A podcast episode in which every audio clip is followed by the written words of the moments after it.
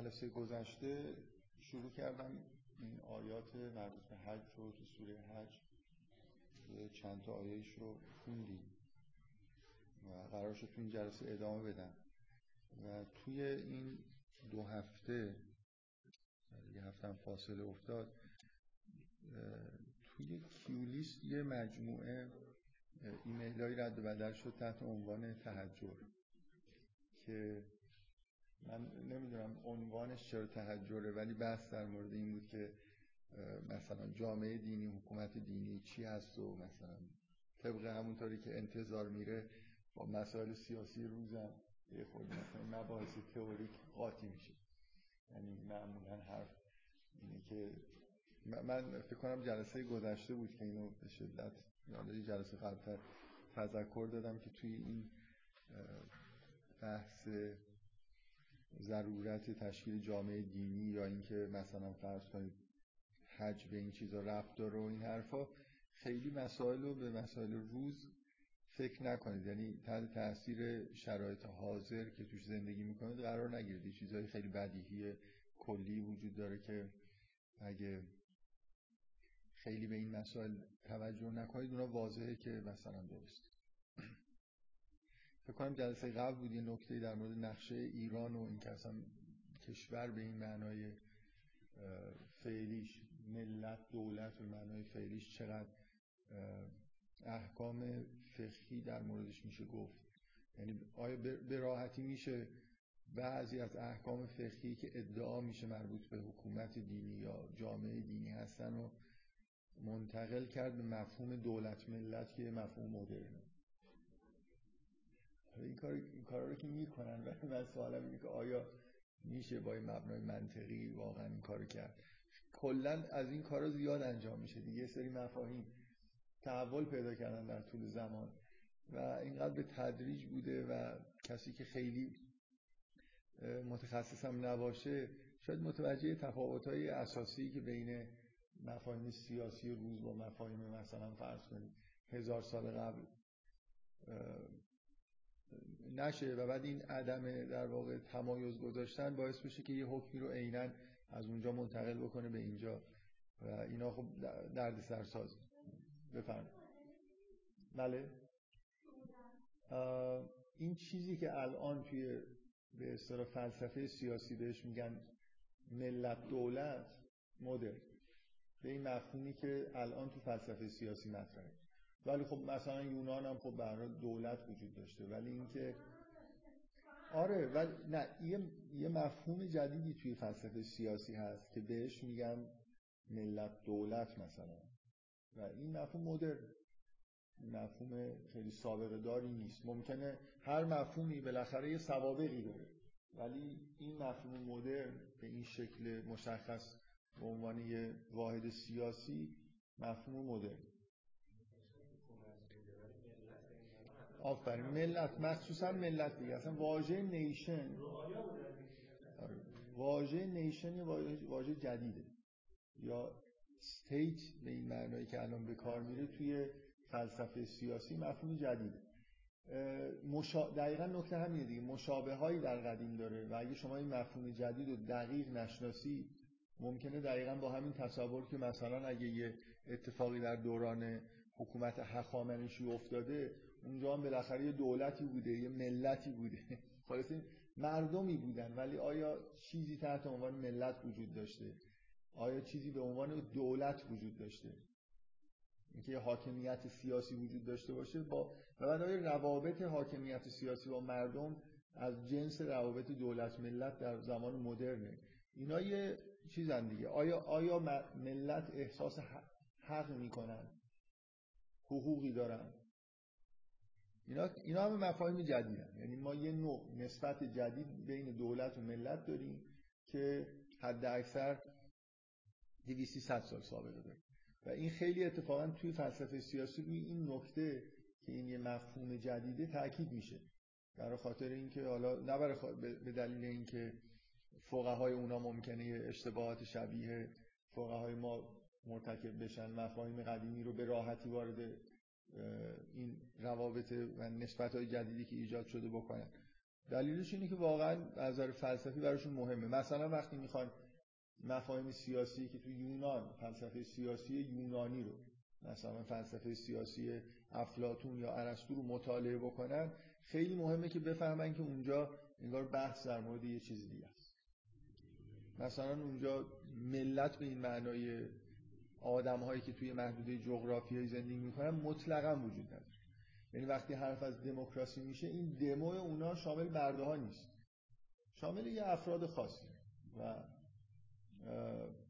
همه اینا برمیگرده به این که اصلا این این نوع رابطه رابطه جدیدیه.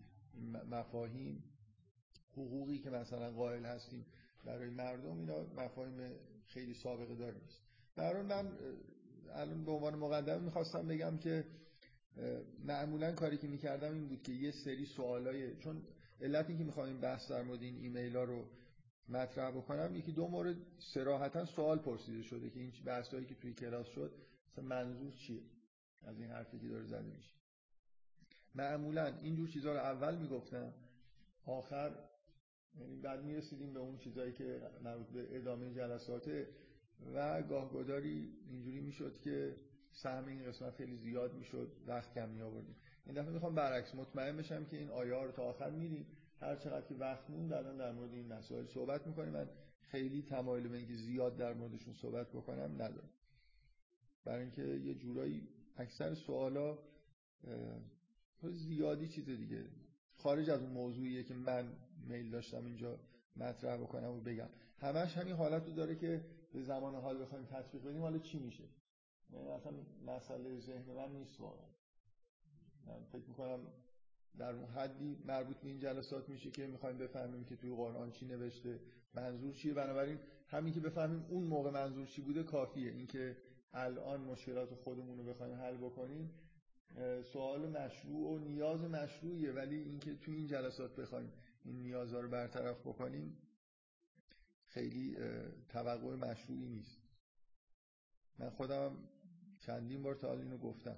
به معنای واقعی کلمه خودم و صاحب نظر تو این زمین ها نمی‌دونم خارج از تخصص من. و فکر می‌کنم این پیچیدگی هایی وجود داره. یا آدمایی که خیلی خوب سیاست رو می‌شناسن. مثلا حقوق سیاسی رو می‌شناسن. و خیلی خوبم فقه بلدن. اگه همچین آدمی وجود داشته باشه خب تخصص داره بیاد در این مورد بحث بکنه معمولا این تیپ افرادم دو تا اردوی متفاوتن. کسایی که اونورن خیلی با فلسفه سیاسی حقوق سیاسی این چیزا آشنا نیستن. کسایی که اینورم هستن حالا فقه نمی‌دونن یا معتقد نیستن یا خیلی خوب بلد نیستن. بذارید من یه بار پس شروع بکنم در مورد این آیات سوره حج. در مورد حج بحث بکنیم که این در واقع ادامه طبیعی بحثایی که شروع کردیم. من اولی کلیاتی در مورد سوره حج تو این جلسات گفتم. بعد رفتیم سراغ جزئیات احکام حج. من اول اون دیدگاه های اخلاقی و عرفانی که سابقه هم داره توی بحث های دینی ما. اونا رو بیان کردم که جزئیات احکام حج این مناسکی که انجام میشه چه معانی داره. بعد سعی کردم بگم که قرآن وقتی در مورد حج صحبت می‌کنه صرفا به اون مسائل عرفانی و فردی حج توجه نداره بلکه بعدا که آیات رو مرور کردیم سعی کردم بگم که شاید وزن اون جنبه سیاسی اجتماعی حج تو قرآن بیشتر هم هست.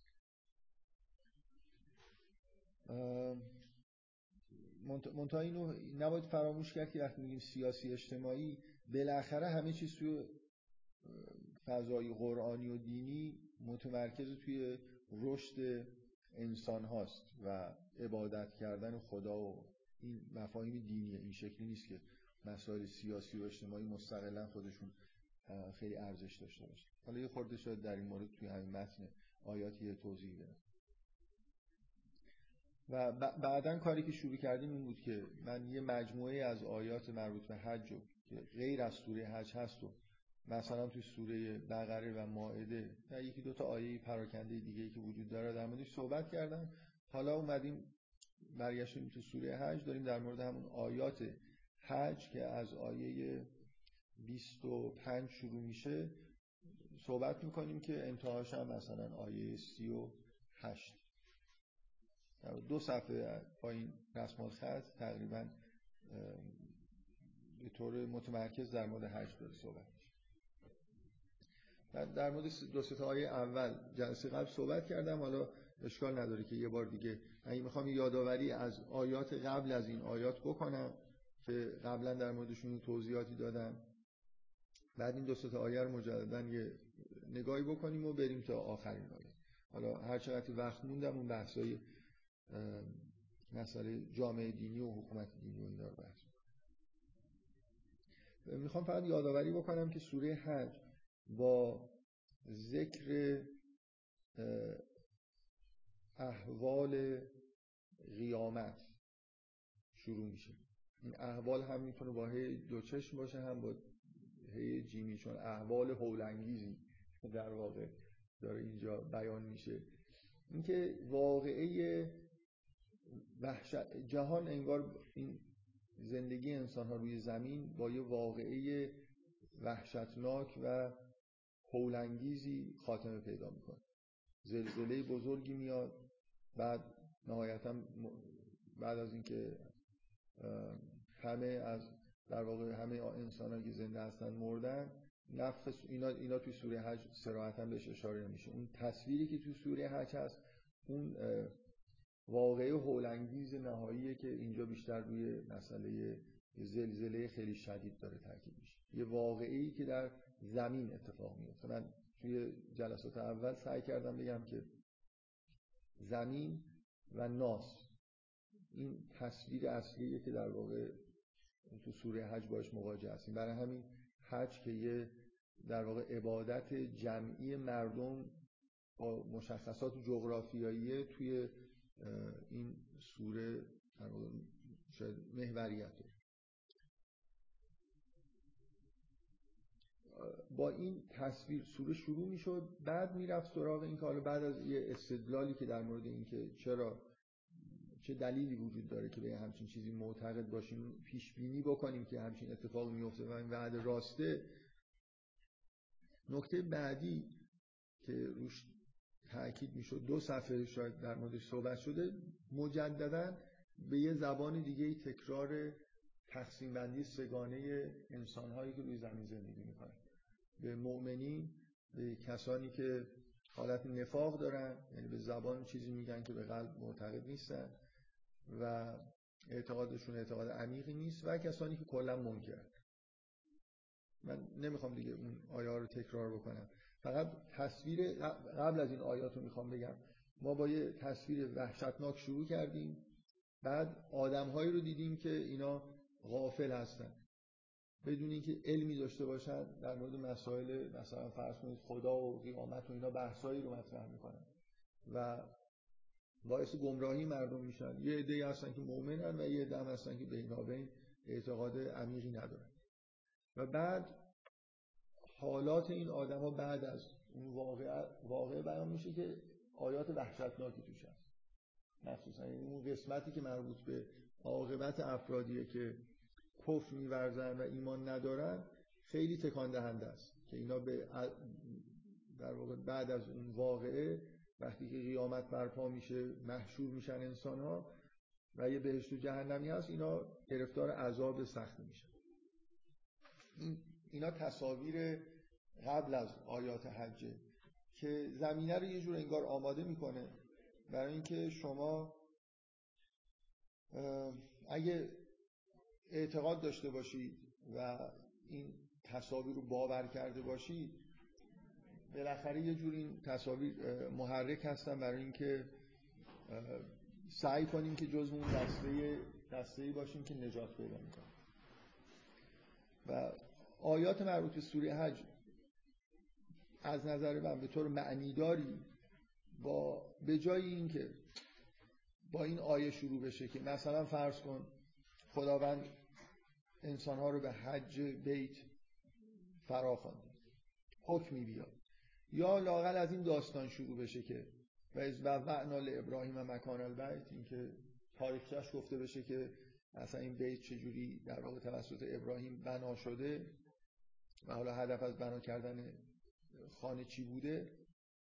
با این آیه شروع میشه که ان الذين كفروا و یصدون عن سبیل الله و المسجد الحرام الذي جعلناه للناس یعنی با آیه شروع میشه که حرف از عکس العمل کفار در مقابل این عبادتیه که قرار انجام بشه. شما اولین چیزی که می‌بینید اینه که یه عده‌ای هستن که این راه رو می‌خوان صد بکنن. هنوز اینجا خیلی شاید معلوم نباشه که منظور از صد سبیل به طور خاص جلوگیری از حج. چون مثلا اینکه مردم به حج فراخوانده شدن یه خورده بعدتر داره ذکر میشه.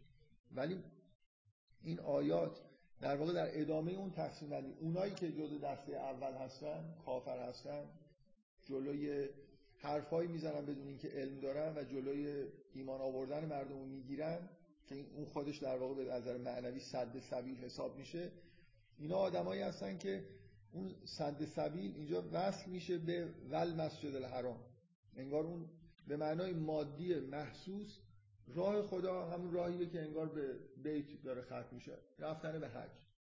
یعنی یه بار اینه که آدم ها با مثلا فرض کنید اون کفار همونطوری که تو این آیات توصیف شده در ابتدای سوره میگه که و من الناس من یجادل فی به غیر علم و یتبع و کل شیطان مرید اینکه کسایی هستن که بدون اینکه علم داشته باشن درباره خدا مجادله می‌کنن و از هر شیطانی پیروی می‌کنن.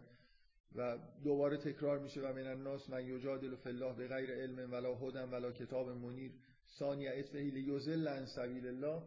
اینکه تصویر اون آدمای کافر آدمایی هستن که حرفای بی ربط و بدون دانش می‌زنن و از راه خدا مردم رو گمراه می‌کنن. تصویر اول توی آیات حج مربوط به این آدماست که جلوی این راه رو می‌گیرن. و من تاکیدم تو جلسه قبل گفتم دوباره دارم تاکید می‌کنم که این خیلی شروع معنیداریه. برای خاطر اینکه اون وجه چون این آیات حج نهایتا منجر میشه به اذن جنگ برای اولین بار. یعنی اینکه برای راه کردن برای باز کردن راه مسجد الحرام و حج مسلمونا حق جنگیدن پیدا می‌کنن. تاکید میشه که شما از بدون اینکه استحقاقش رو داشته باشید کاری کرده باشید از خون و زندگی خودتون رانده شدید و حالا مثلا اجازه دارید که مقاتله بکنید.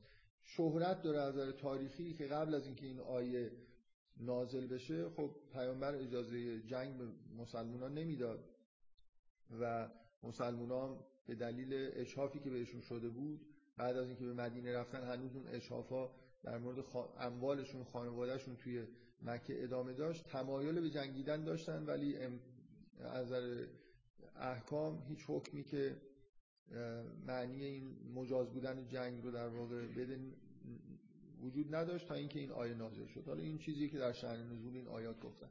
من حالا جدای از این شأن نزول می‌خوام بگم که این این تصویر افراد مخالفی می‌خوان جلوی حرکت آدم ها به سمت مسجد الحرام رو بگیرن شروع آیاتی که مربوط به حج.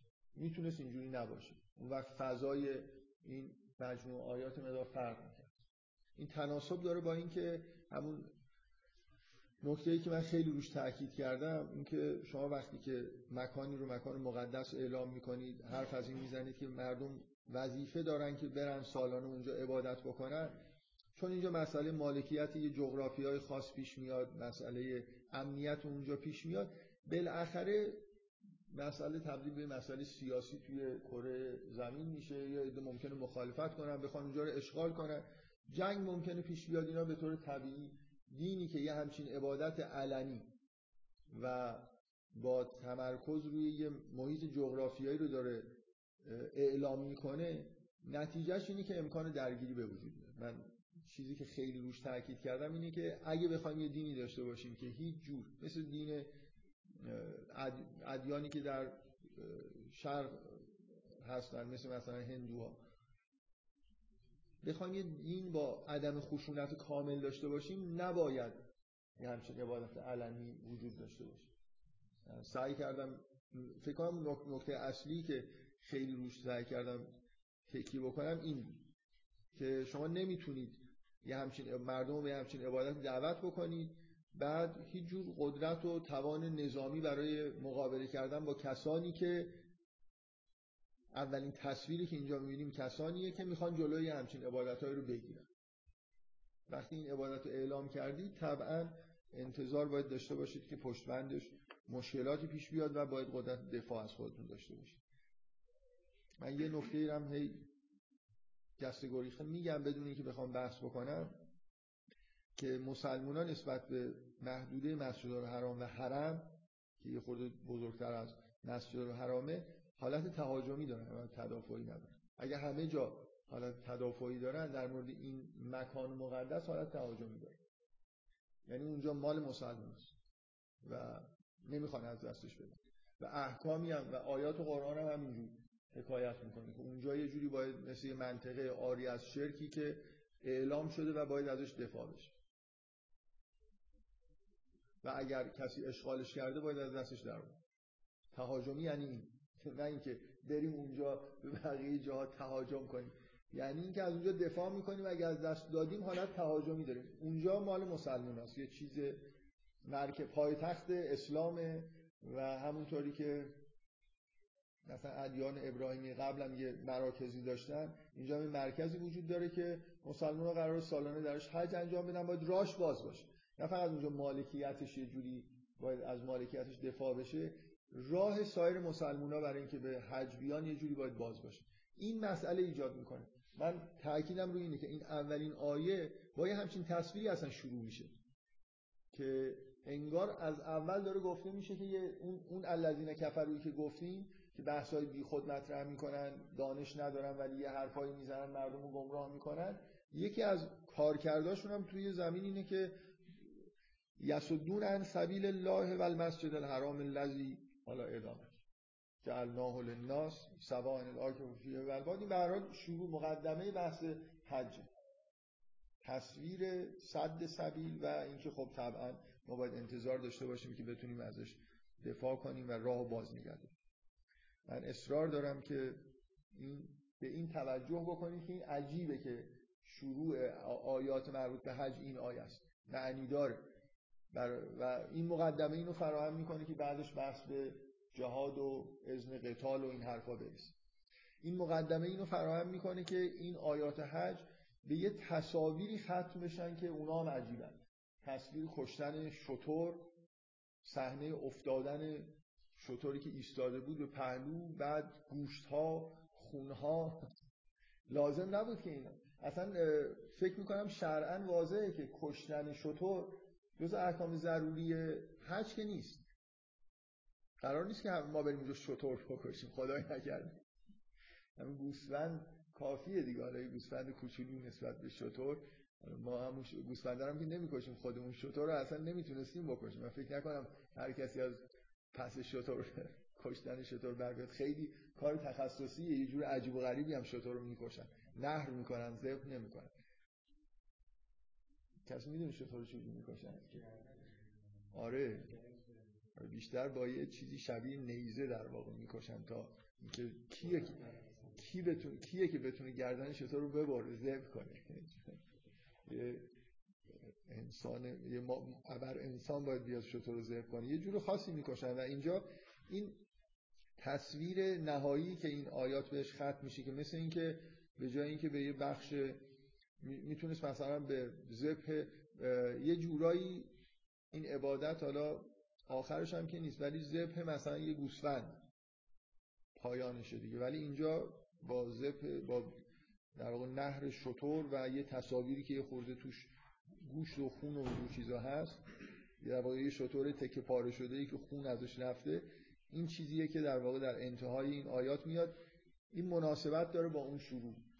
من دارم سعی می‌کنم این اول و آخرش رو بگم که وقتی اونجوری شروع شد بوی انگار مخالفت و جنگ و اینا میاد آخرش هم بوی خون میاد بعدم حکم جهاد میاد. می‌تونست اینجوری نباشه. می‌تونست این آیات مثل آیات سوره بقره اینجوری نیست. آیات سوره بقره واقعا داره احکام حج که بیشتر شما میرید اونجا چیکار کنید؟ کجا تواف کنید؟ سعی بین صفا مروه بکنید یا نکنید؟ تو سوره بقره در میان احکامی که داره نازل میشه من چون یه بار در مورد سوره بقره مختصری صحبت کردم از همون صحبت هم دیگه حالا می‌خوام استفاده بکنم. فضای اون سوره رو می‌دونید. اعلام دین جدید و شریعت جدید و یه مجموعه از احکام شریعت که اتفاقا احکامی هستن که یا اصلا در یهودیت نیستن یا حالت تمایز به اسلام با احکام یهودی اونجا توی سوره بقره داره بیان میشه. یعنی آیات حج اونجا به معنای واقعی کلمه در جهت تشریع وارد بعضی از جزئیات میشن. حرف از سعی بین صفا و مروه هست حرف از عرفات و اومدن نمی‌دونم به منا و همه این چیزا اونجا داره گفته میشه. بدون اینکه واقعا همه جزئیات احرام و خیلی چیزا بیان بشه. ولی اینجا با اون مقدماتی که سوره داره و این شروع ابتداش یه خورده اهداف فرق می‌کنه. تقریبا اصلا در جهت بیان احکام و شریعت نیست سوره حج بلکه اینجا بیشتر در واقع اون نکته نکته در واقع سیاسی من یه خود عبا دارم بگم سیاسی اجتماعی. اون تصویر این که خداوند می‌خواد که در زمین در زمین به معنای محیط زندگی کلی انسان ها ناس عبادت کنن و بزرگترین عبادتی که هست همین حج. این این تصویریه که اینجا تصویری عبادته. خود به خود چون ابعاد کلان داره حالتهای سیاسی اجتماعی داره. منجر به مخالفت یه عده جنگ میشه و این چیزیه که تو این سوره بیشتر داره روش تاکید میشه. یه روی اون جنبه کلان و جغرافیایی و در واقع من جلسه اول سعی کردم بگم که کلا ویژگی سوره حج اینه که به اصطلاح به اصطلاح سینمایی میگن اکستریم لانگ شات. یه تصویر از راه خیلی دور. انگار زمینی دارید از با خیلی بالا می‌بینید. وقایع بزرگش رو دارید می‌بینید. اون زلزله عظیم انتهاییش و اون به اصطلاح اصناف بزرگ مردم بعد اینکه اینا می‌خوان توی منطقه مقدسی که تعیین شده مثلا به حج برن یه جلوگیری می‌کنن جنگ میشه. اینا همه چیزهایی که از آسمان دیده میشه.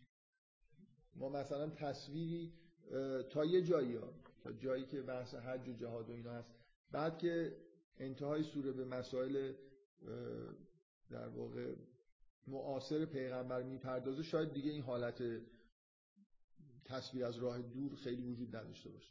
ولی متن سوره به غیر از مؤخرش اصولا یه همچین حالتی بده بنابراین وقتی سیاسی اجتماعی بگیم یعنی انگار مثلا حج کار سیاسی اجتماعی نه. حج عبادت دست جمعی بزرگه. چون یه عده مثلا شما اینجوری فکر کنید. اگه شیطانی وجود نداشت و مخالفینی وجود نداشتن که جلوی حج رو بگیرن حج چیز سیاسی اجتماعی نبود. یه عبادتیه. خداوند از مردم خواسته بیان. مثلا فرض کنید توافی بکنن و نمازی بکنن هیچ چیز سیاسی پیش نمیومد اون کانفلیکت های موجود در کره زمین که بعد از حبوط حرف این بود که شما با هم دشمن خواهید بود اونجا و یه مشکلاتی در واقع وجود داره توی زندگی انسان توی زمین اونه که اینو سیاسی اجتماعیش می‌کنه.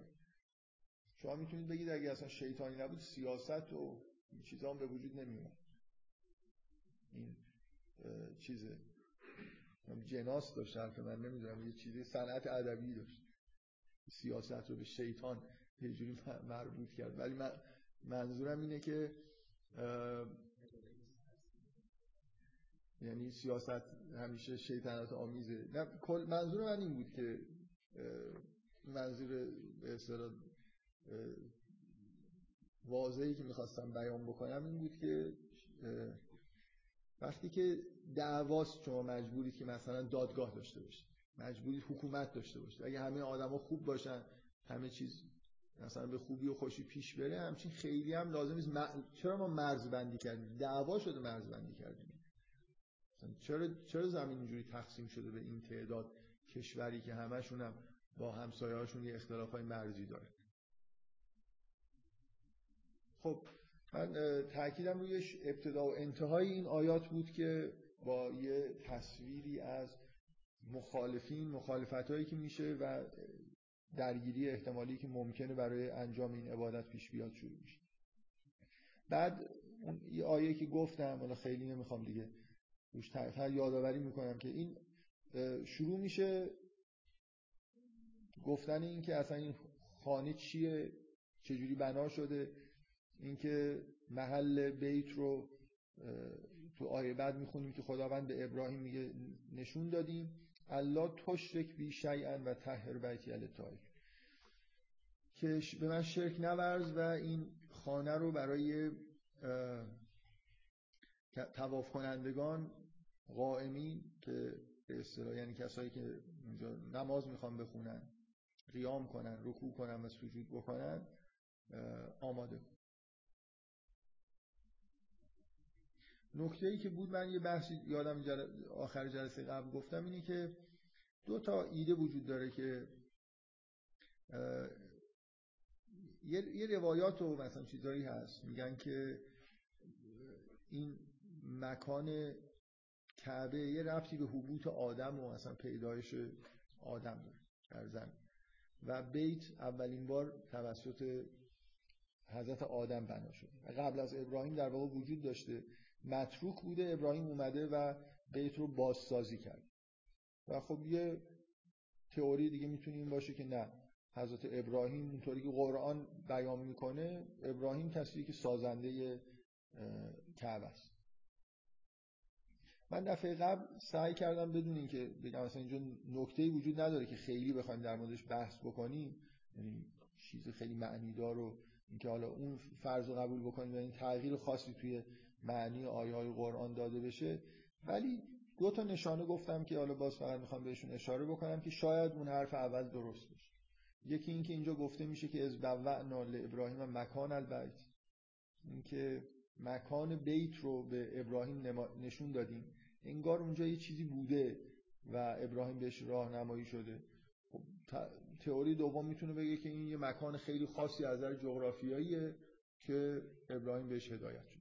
مثلا یه حرفایی هست که نمی‌دونم از نظر مغناطیسی مثلا فرض کن از این تئوری ها احتمالا شنید فرض کنید حالا این تئوری شوخی نباشه.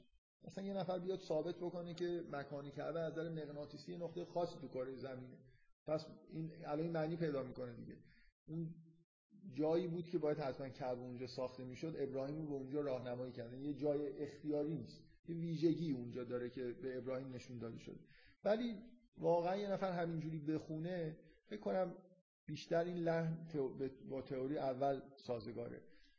و اینکه یه جای دیگه هم گفته میشه که این اول بیتن وضع للناس للذی به بکته اینم من به نظر من تئوری اول راحتتر توجیه می‌کنه که این اولین خانه که برای مردم ساخته شد نمی‌دونم برای من خیلی نمی‌خوام وارد اینجور بحثا بشم. معمولا تو تفاسیر تو این چیزا به اندازه کافی بحث می‌کنم.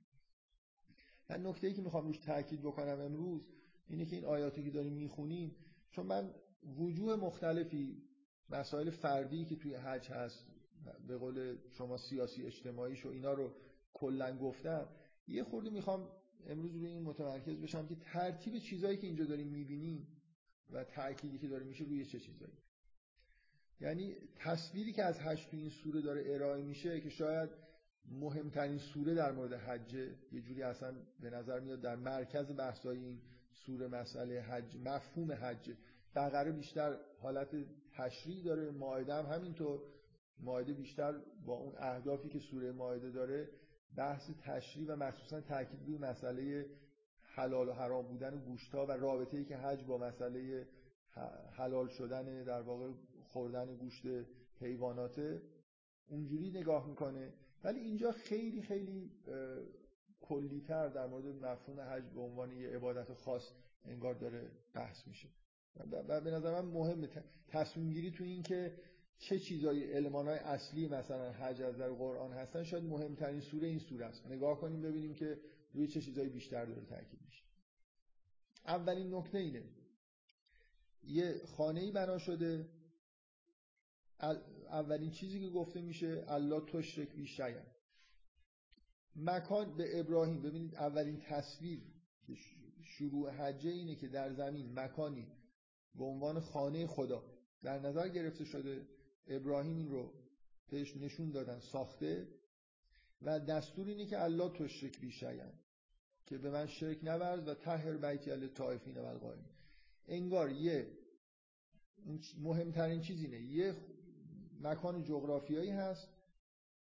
نباید این مرکز توحیده نباید تو شرک وجود داشته باشه و باید همیشه پاک و پاکیزه باشه. دست ابراهیم و حالا کسایی که بعد از ابراهیم میان آماده برای اینکه عده بیان اینجا عبادت یعنی از اول داره این این مهمترین انگار چیزیه که داره گفته میشه. یه جایی در کره زمین معین شده برای توحید و عبادت کسایی که موحد هستن.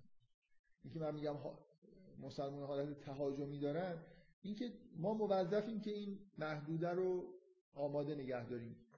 به ابراهیم هم همین دستور داده میشه. یه چیزی رو بساز و اونجا رو همیشه برای عبادت مؤمنین آماده نگه دار.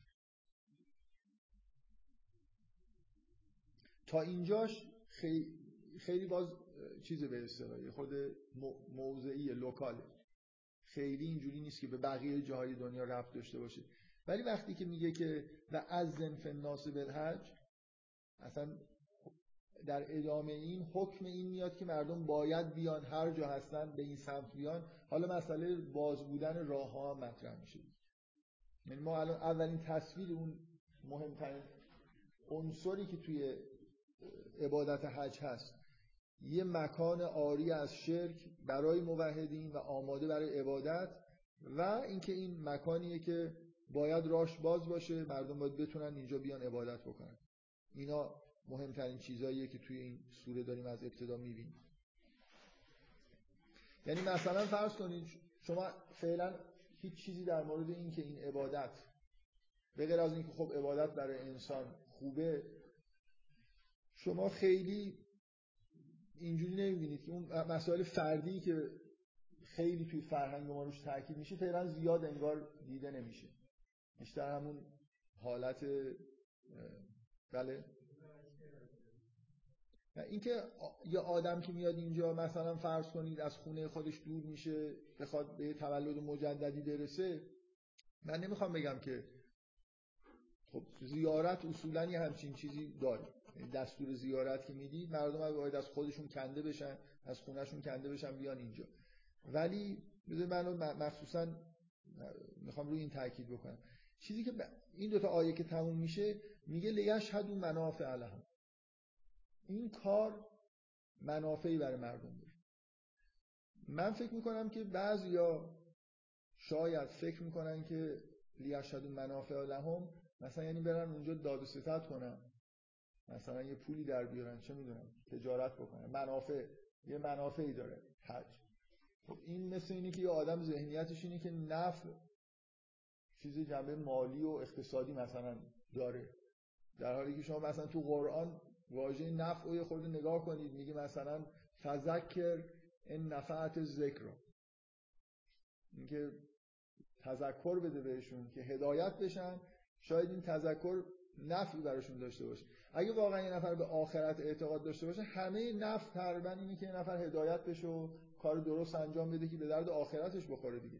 مطلقا اینجا فضای این آیه این نیست که بیان اونجا نمی‌دونم داد ستت کنن و جنس بخرن و برای فامیلاشون اینجا مثلا یه سوقاتی بیارن و این اصلا این هر این به نظر من همه اون چیزایی که میگن که انسان متحول میشه و هدایت میشه همینه. لیشهد و منافع علم. که اونجا برای مردم نفع داره. نفع چیه؟ هدایت میشن شما تو سوره بقره هم مثلا بعد از اولین جایی که حرف از حج هست میگه که در مورد کعبه که صحبت می‌کنه میگه هدل للناس هدل للعالمین یه همچین عبارتی به کار یه ویژگی اونجا هست این مسافرت هدایت کننده است. آدما میان اونجا گمراهیاشون از بین میره. اگه یه شایبه های از شرک دارن از بین میره و انسان های هدایت شده ای برمیگردن. بنابراین اینو اقتصادی نگاه نکنید.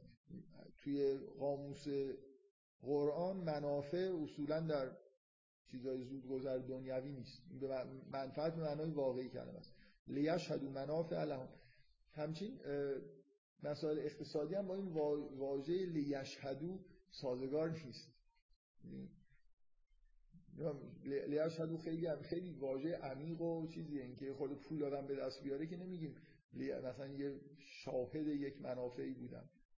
مثلا یه جوری خیلی به نظر چیز باطنی میاد دیگه. اینکه من میشه ظاهری تر گفته مثلا منافعی به دست بیارن چه می‌دونم کسب کنن. آفرین. مثلا واژه هرچند کسبم تو قرآن برای حسنات و اینا به کار میره. یعنی کسب واقعی کسبیه که به درد آخرت می‌خوره. ولی شها... لیشهد منافع لهم خیلی معنوی تر از اینی که آدم بخواد اصلا رفتش بده به مسائل اقتصادی. ادامهش هم همینه دیگه. لیشهدوا منافع لهم و یذکر اسم الله فی ایام معلومات. علا ما رزقهم من بهیمت بنابراین این سفر این سفری که از انسان خواسته شده برای تک تک آدم ببینید مثل چی میمونه؟ من بگم که بیاید بریم تظاهرات سیاسی بکنیم. بر علیه مثلا فرض کنید خواسته های سیاسی اجتماعی خودمون رو مطرح بکنیم. راه بریم راهپیمایی. بعد به شما بگم که این راهپیمایی شما که بیاد برای خودتون هم نفع داره یعنی جدای از اینکه ممکنه منجر به یه تحولات سیاسی اقتصادی بشه و به اهدافی برسیم همینجوری هم که شما بیاید براتون نفع داره. خلاصه مثلا فرض کنید اینکه از جون خودتون میگذرید میاید مثلا فرض کنید توی خیابون یا یه کارهای انجام می‌دید برای هر آدمی که توی راهپیمایی شرکت می‌کنه منافعی داره. و یه خورده خنده داره. من با توجه به این ابعاد کلان حج که مثلا یه نفر بخواد دقیقا اگه یه آدم خیلی عارف مسلک باشه احتمالا بخواد درباره تظاهرات سیاسی مثلا امروز هم یه متن عرفانی بنویسه در مورد این چیزا صحبت می‌کنه دیگه. که انسان خودش یه بار میره تظاهرات اونجا یه کشف شهودایی بهش دست میده بعد میاد شروع می‌کنه میگه آره آدم از خیابانا که رد میشه مثلا فرض کن جلوه دیگه اینکه ماشین ها نیستن انسان ها هستن یه چیزایی ممکنه خیلی چیزای جالبی هم باشه.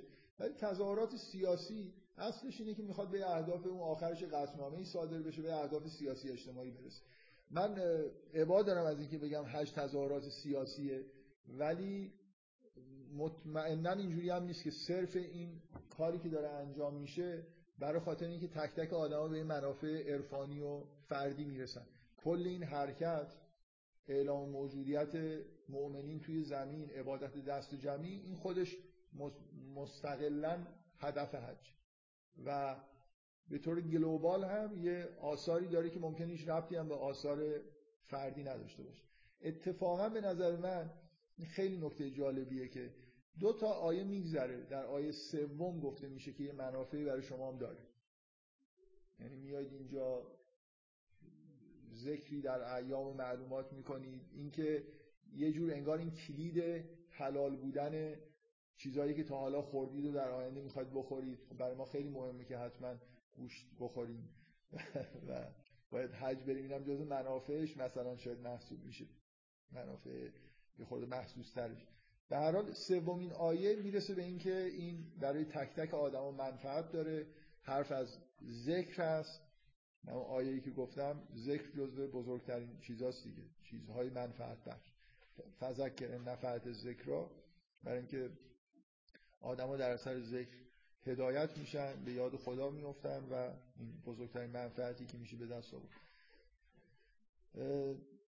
بنابراین سومین نکته ای که اینجا داره روش تاکید میشه اینه که یه منافع شخصی هم برای خود مردم داره برای هدایتشون مخصوصا. و اینکه روی این نکته داره تاکید میشه که حج همونطوری که توی سوره مائده بیشترین تاکید روی این مسئله است. حج کلید حلال بودن خوردن بهیمت الانعام. من تاکید کردم بازم تاکید می‌کنم. با اگه یه خورده عادات عادت ها رو چیزایی که بهش عادت کردیم رو بذارید از ذهنتون کنار و روح مسائل دینی رو درک کرده باشید حکم مجاز بودن قتل و خوردن حیوانات خیلی چیز بدیهی و ساده ای نیست خورده جز احکام عجیبه. یعنی شما می‌تونید تصور بکنید که خب چجوریه که آدما مثلا به خودشون حق میدن که یه موجود زنده دیگه ای رو بکشن خونش رو بریزن. اون ملائکه یادتونه اعتراضشون چی بود؟ که اینا یسک و دماغ می‌کنن خون میریزن. یه جوری مثل اینکه کار زشتیه دیگه. من به نظر من کار زشتیه. یه حیوانی بیچاره گونن چی؟ گوسفند مثلا باز اگه یه شیری پلنگی که خودش سابقه داره مثلا قبلا یه کارایی کرده رو بگیرید بکشید بخورید یه چیزی. یه گوسفند بیچاره ای که توی عمرش آزارش به هیچکی نرسیده و فقط یه خورده علفا رو از ریشه نمی‌خوره. علفا رو جوری می‌خوره که اونا به حیاتشون ادامه میدن. خب این خیلی عجیبه که من بتونم اینو بخور بکشم و بخورم. باز اگه فقط خون ریختن بود این تیکه تیکه کردن و پختن و خوردن و اینا خیلی ما شاید عادت داریم ولی اصلا این حکم چیزی نیست. من سعی کردم تو بحث در مورد سوره مائده بگم که یعنی شگفت انگیز بودنشو و اینکه توی سوره مائده به هر حال این بحث چجوری داره مطرح میشه رو بگم. اساسش در واقع همینه که ما از اول که به زمین اومدیم بعد از حبوط می‌دونیم که اینجا بعض و کمله بعض عدو. اینجا اینجا جای آرامش و صلح نیست. هر کاری که می‌خواید بکنید اکثریت آدما گمراهن. بنابراین این شکل نیست که مثلا فرض من فکر کنم اگه حیونا رو نکشم می‌تونم این زندگی صلح آمیزی داشته باشم. ما انگار اومدیم یه جایی جزء این مقتضیات زندگی کردن در زمین اینه که بالاخره باید دست شمشیری ببریم. اگه حیوانم نکشید آدمایی هستن که به شما حمله می‌کنن. دشمن داریم. دشمنای واقعی. حالا بغیر از پلنگ و دشمنای طبیعی مثلا وقتی خیلی تمدن پیشرفت نکرده بود اونا هم برای ما مزاحمت ایجاد می‌کردن. بالاخره اینجا جایی که خون ریخته میشه. ولی با این حال حج دقیقا یه جوری ما به ازای این خونهاییه که شما دارید میریزید. یعنی در احکام شر به راحتی گفته نشده که شما برید حیونا رو بکشید بخورید. اونم مخصوصا این بیچاره بهیمت الانام که موجودات بی آزاری هستن و خوشخوراک هم هستن و هوس انگیز نه شاخ می‌زنن نه راحت هم میشه اینا رو کش با انسان هم معنوس میشن. و شما بهشون اینا رو گول می‌زنید بهشون مثلا غذا می‌دید. فکر می‌کنن شما دوستشون هستید بعد یکی یکی اینا رو می‌برید مثلا سلاخی می‌کنید. به هر حال توی احکام شر حج به این مسئله رفت داره. یعنی این حکم اینجوری توجیه میشه مثل مثل اینکه یه کار بدی که دیگه حالا ما داریم انجام میدیم ما به ازاش مثل چطور مثلا وقتی گناهی می‌کنید کفاره می‌دید. من نمی‌خوام بگم این کار گناهه ها. ولی یه جوریه دیگه. به هر خیلی همچین ثواب نیست. در ما به ازاش که شما باید حتما این حج رو انجام بدید. و تشریع حج به مجاز بودن خوردن حیوانات ربط داره. همه جا تو سوره مائده تاکید میشه اینجا می‌بینیم بحث عبادت کردن و دوری از شرک و زیارت و نمی‌دونم ذکر و این حرفا هست. بعد تاکید میشه که این مراسم جزء این مراسم مسئله شکرگزاری در مقابل این اختیاری که به انسان داده شده که از بهیمت الانعام استفاده بکنه به نوعی در واقع ذکر میشه. من اعتراض دارم نسبت به افراد لایک که چرا حیوانات رو می‌خوره و این اعتراض خودم اونجا رسما اعلام می‌کنم. من والا حیوانات همین الان هم که خداوند جوازشو داده خود به زحمت برام زحمت داره که تصور کنم که یک گوسفندی رو کشتن من دارم می‌خورم. اینایی که اعتقاد جواز از کجا آوردن؟ چجوری؟ مثلا اینا مگه همین بحثایی که می‌کنن که انسان رو نمیشه اعدام کرد؟ چرا بقیه موجودات زنده رو مشکل ندارن؟ مثلا یه جوری گوسفند چرا همشون گیاهخوار نمیشن؟ به نظر من این بحثا باید بره به این سمت. امیدوارم که بره. وقت گوشت برای ما زیادتر میشه. می‌تونیم راحت بخوریم. اونایی که اعتقاد به خدا ندارن به هر حال به نظر من مشکل فلسفی وجود داره. چجوری حیونا رو می‌کشن می‌خورن ما ما یه جوری از یه مرجع بالایی که همه رو خلق کرده فکر کنید یه جوازی دریافت کردیم. در ازاش هم یه کارهایی انجام میدیم. همچنین بی زحمت هم نیست برامون. به غیر از اینکه برای مثلا فرض کنید کشتن مقدماتی رو طی می‌کنیم آخرش هم مثلا این سفر دور درازی میریم یه جوری خلاصه زحمتی می‌کشیم تا این چیزا هضم بشه. اونایی که قبل خوردیم و بعد می‌خوایم بخوریم. ولی من نمی‌فهمم یه آدمی که واقعا اعتقادی به این که اصلا مرجعی بالاتری وجود داره نداره چجوری به خودش اجازه میده کسی رو مثلا حیوانی رو بکشه؟ من موافق با اینم که توی فضای لایک نباید اعدام بشه. و برای من اصلا قابل تصور نیست که اگه جواز مثلا آسمانی شما اعتقادی به مراجع فراتر از انسان نداشته باشید چجوری می‌خواید؟ مثلا فرض کنید برای حفظ منافع جامعه یا انتقام گرفتن یا آدمو چجوری می‌خواید بکشید؟ و به نظر من طبیعیه که مبانی دینی رو اگه بذارید کنار برید به این سمت که اعدام لغو بشه. اتفاق خوبیه. امیدوارم که در ادامش گوسفنداشون هم دیگه نکشن. اونا بر... یعنی چی؟ آ... به همون دلیل که آدما رو نباید بکشن موجودات زندگی دیگر هم نباید از زندگی چیز کنن به اصطلاح محروم بکنن به هر حال ما این حکم رو که حکم ساده ای نیست رو با مسئله حج در واقع یه جوری انگار داریم جبران می‌کنیم. مثل من واژه کفاره به کار بردن که مثلا حج کفاره کشتن حیوانات غلطه ولی یه جوری برای ما به ازاست دیگه.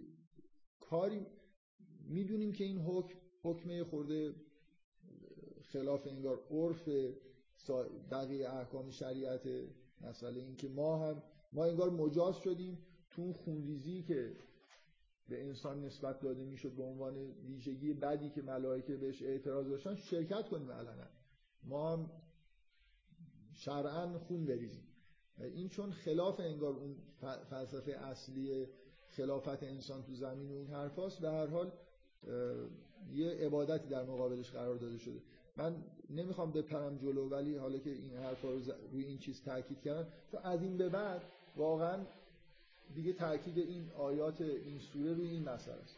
روی مسئله ریختن خون حیوانات در حج و در واقع شکرگزاری در مقابل این اختیاری که به انسان به طور غیر متعارف داده شد. شما یه خود جلوتر می‌بینید که میگه لکل امت جعلنا منسکن. لیذکر اسم الله علی ما رزقهم من بهیمت الانعام مخصوص مسلمان نیست. اصلا یهودی هر کسی بوده. پیروان حضرت نوح در ازای اینکه حیوانات رو میکشتن و میخوردن مناسکی داشتن. نمیشه اون کار رو بدون اینکه مناسکی انجام بدید انجام بدید. و این تاکید اینه که این هیچ بدعتی در این شریعت نیست. همه شرایع از زمان حضرت نوح یکی از قوانین اخلاقی حضرت نوح پرهیز از خونریزی بود. و به یه معنایی خب حیوانات رو مشمول این قانون نمی شدن پرهیز از خونریزی انسان بود در اصولا همون فضای این که خونریزی چیزی کار خوبی نیست در شریعت نوح وجود داشت. طبعا این آیات داره میگه مثلا اگه حضرت نوح و پیروانش هم حیوانات رو میکشتن و میخوردن اونا هم حتما منسکی داشتن. این آیه داره میگه که اصلا هر جای شریعت اجازه خوردن حیوانات رو داده همراه با یه مناسکی بوده و معمولا در ترجمه واژه منسک میگن عبادت دشوار. فرقش مثلا فرض کنید با عبادت های معمولی انگار یک یک کار بزرگیه جواز بزرگی به شما دادیم باید در ازاش مردم کار بزرگی هم انجام بدیم. به هر حال از اینجا بیشتر در واقع فضای این آیات میره تا ختم میشه به همون صحنه کشتن شطور. میره به سمت اینکه در مورد جواز کشتن حیوانات و این مناسکی که مربوط به این میشه بحث بکنه میگه که علا ما رزق من بهیمت الانام فکلوا منها و اطعموا البائس الفقیر از اول جزء من هم چقدر مردم این رعایت می‌کنن جزء احکام کشتن و خوردن بهیمت الانعام و اطعم البائس الفقیر هم هست. مردم قربانی عید و قربانشون رو معمولا به این نیت می‌کنن. ولی اصلا انگار توی حلال بودن ذبح کردن حیوانات و ما که خودمون ذبح نمی‌کنیم میریم از قصابی می‌خریم. ولی یه جوری انگار این اینکه به مردم محروم باید فکر بکنیم وقتی که داریم از این گوشت از اول این آیه. من احساسم این نیست. که وقتی میگه که فکلوا منها و اطعم البائس الفقیر منظورش مناسک توی مناسک حجه منظور فقط اون قربانی حجه کلا داره میگه. به نظر اینجوری می‌رسه. میگه که میگه الیشهدوا منافع لهم که برای منافعی براشون هست. سودی می‌برن خودشون به طور فردی. و یذکر اسم الله فی ایام معلومات و یاد خدا می‌کنن یاد نام خدا می‌کنن در ایام معلومات الا ما رزقهم من بهیمت الانام. بر آنچه از چهار پایان اینا رو رزق دادیم.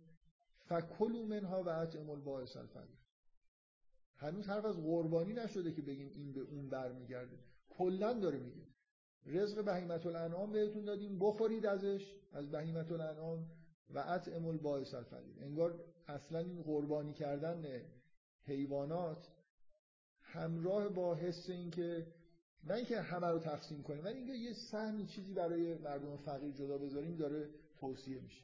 خب ما این کارو نمی‌کنیم به طور عادی یعنی بغیر از روز عید و قربان اگه کسی قربانی بکنه و میده به این همسایه‌هاش هم میده و اینا ما فعلا اصلا ما ذبح نمی‌کنیم. از قصابی می‌خریم. انشالله اون خود قصاب که ذبح کرده به کسی داده بر من به نظرم میاد که اینجا این نکته مهمیه که هرچند کلا در مقابل همه نوع رزق ما یه جوری توصیه میشیم به اینکه به کسی اگه فقیر و گرسنه است بدین ولی انگار در مورد بهیمت الانعام به عنوان یه تشریع خاصی که جواز خاص مهمی که به انسان داده شده یه توصیه اکیدی هست که به به فقرا و کسایی که ندارن خورانده بشه از گوشت حیوانی که ذبح میشه ثم الیغزو تفسهم ولیوفو نزورهم ولیتوفو بالبیت العتیق. بعد میگه که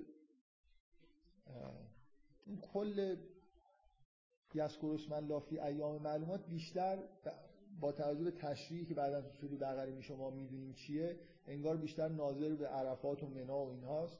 و بعد دوباره ثم الیغزو تفسهم و نزور هم انگار ادامه مراسم. اینجا خیلی داره مفهومی بیان می‌کنه.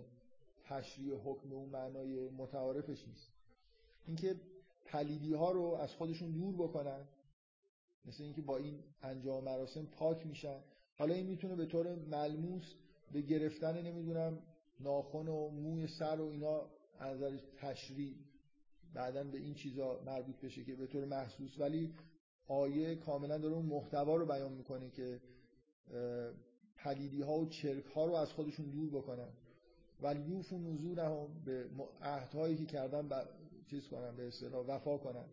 ولی یتواف بالبیت العتیق و تواف بیت بکنن. این انگار بعد از اینکه مثل همون ترتیب مراسمی که انجام میشه دیگه میرن عرفات ایام ذکر رو میگذرونن برمیگردن و تواف می‌کنن. بعضیا گفتن که ولیت توافو بیت العتیق به طور خاص به تواف پایانی تواف نسا داره اشاره می‌کنه. من اشاره نمی‌دونم حالا استدلال چقدر. ظاهرا با تکیه به روایت اینو میگن نه استدلال روی خود آیه. به هر حال کل اون توافی که بعدش انجام میشه می‌تونه باشه. هر یه آیاتی میاد که من خیلی دیگه وارد جزئیاتش نمیشم برای اینکه آره، بذارید حالا بخونم. ذالک و من یعظم حرمات الله فهو خیر له عند ربه. هر کس که چیزهایی که خداوند حرام کرده رو بزرگ بداره برای خودش بهتر. و اوهلت لکم الانعام الا ما یتلا علیکم. و برای شما چهار پایان حلال شدن بگر از اون چیزهایی که به شما گفته شد. اصلش در واقع خوکه که از بین چهار پایان حرام شد. فشتنی بو رج سمینال اوسان وشتنی بو قبل از بود از پلیدی بوتها و از گفتار نادرست گفتار دروغ یا گفتار ناروا اجتناب. حنفاء لله غیر مشرکین به و من یشرک بالله فکانما خر. این آیات من رو شاید بعدا یه بار در موردش صحبت بکنم. الان نمی‌خوام بحثی که در مورد حج داریم و با این متوجه بکنم. یه تصویر خیلی زیبایی اینجا از شرک هست که از نوع اون تصویر سازی های خاص قرآنه که جدای از حالا بحثایی که داریم می‌کنیم خودش از نظر ادبی جالبه. که کسی که به خدا شرک میورزه مثل کسی که از آسمان افتاده و در آسمان یه پرنده اینو رو بوده یا بادی این رو به مکان دوری انداخته. این یه تصویری از بی پشتوانه بودن, بودن و سرگردان بودن کسی که مشرکه و به خدای واحد در واقع اعتقاد نداره. دوباره تکرار میشه. ذالک و من یعظم شعائر الله فانها من تقوی القلوب. کسی که شعائر خدا رو بزرگ بداره از تقوای قلبش. دوباره لکم فیها منافع و الی اجل مسمى. شما سودهایی در این مراسم حج هست برای شما تا این مکان مشخص. اینا باز اینا هم مسئله اینه که اونجا اونجا هدایت های خاصی برای انسان هست. به یه منافع شخصی آدما می‌رسن. به غیر از حالا منافع کلی. الی اجل مسمى تا زمان محدود. ثم محلها الى البیت العتیق. ولی کل امت جعل من سکن لیذکر اسم الله علی ما رزقهم من دوباره برمیگرده به اینکه همه امت ها برای خوردن این بهیمت الانعام منسکی داشتن. فالهکم اله واحد. خدای شما خدای واحده. فله اسلمو و بشر المخبتین. تسلیمش باشید و به مخبتین افرادی که متواضع هستن خاشه هستن بشارت بده. آنهایی که وقتی یاد خدا می‌کنن قلبهاشون میلرزه و صابرین علی ما اصاب هم بر چیزی که مصیبت هایی که بهشون وارد میشه صبر می‌کنن و نماز به پا میدارن و از رزق خودشون انفاق می‌کنن. بعد این تصویر نهایی میاد. دیگه ببینید تقریبا بعد از اون آیه‌ای که در مورد بهیمت الانعام گفت حالا بغیر از مثلا خود توصیف کلی از توحید و شرک و این حرفا حکم دیگه ای چندان وجود نداره. بغیر از چند بار برگشتن به مسئله هلیت بهیمت الانعام و رابطش با حج تا به این تصویر نهایی می‌رسه و اینکه مثلا این رابطه در همه شریعت ها وجود داشته و این حرفا. بقیه بحثا کلیه در مورد همه عبادات در مورد شرک توحیده در مورد حج به اون صورت نکته خاصی گفته نمیشه تا اینکه به این تصویر نهایی می‌رسه. ول بود نجعلناها لکم من شعائر الله. که این قربانی شطور رو برای شما قرار دادیم از, از شعائر الهی. لکم فیها خیر. برای شما برای شما خوب این کار. فذکر اسم الله علی فذکر اسم الله در حالی که ایستاده یاد خدا بکنید. فاذا وجبت جنوبها تصویر بعدی شطوریه که نهر شده کشته شده و حالا به پهلو افتاده. فکلوا منها و اطعم القانع و المعتر بخورید و به فقیر و مستمند بخورید کذالک سخرناها لکم لعلکم تشکرون. اینطوریه که اینا رو مسخر شما کرد یعنی خداوند از اون بالا فرمان داده که این مجموعه موجوداتی که من آفریدم و شما می‌تونید مثلا این استفاده رو ازشون بکنید. لا ینال الله لحومها. به خدا نمی‌رسه این گوشتاش ولا دماها ولا خون. ببین باز حرف از گوشت خون تصویر پایانی خونالوده تصویر کشتنی حیوان بزرگ با زحمت. اول ایستاده بعد به پهلوش افتاده. می‌تونه این حرفا گفته نشه. یک کلام گفته بشه که مثلا ول بودنم این شعائر ولی تعمدی وجود داره پایان مراسم شما این خونریزی مباهی که از مباه که هیچی. این در مورد حج در یه حدی خونریزی جزء مراسم. شما حتی اگه عباد داشته باشید و گوشت قرمز مصرف نکنید وقتی حج میرید باید این قربانی رو انجام اینجا قربانی بزرگتر خونالودتر بشه تصویر انتخاب شده و با جزئیات داره گفته میشه که انگار اول وایستاده بود سرشو زدید افتاد سرش نه چیزی شمشیری فرو می‌کنن توی مثلا هنجرش من یه فیلمی که اینو نشون بده دیدم. باورتون نمیشه چه خونی از شطور میاد. وقتی نهرش می‌کنن.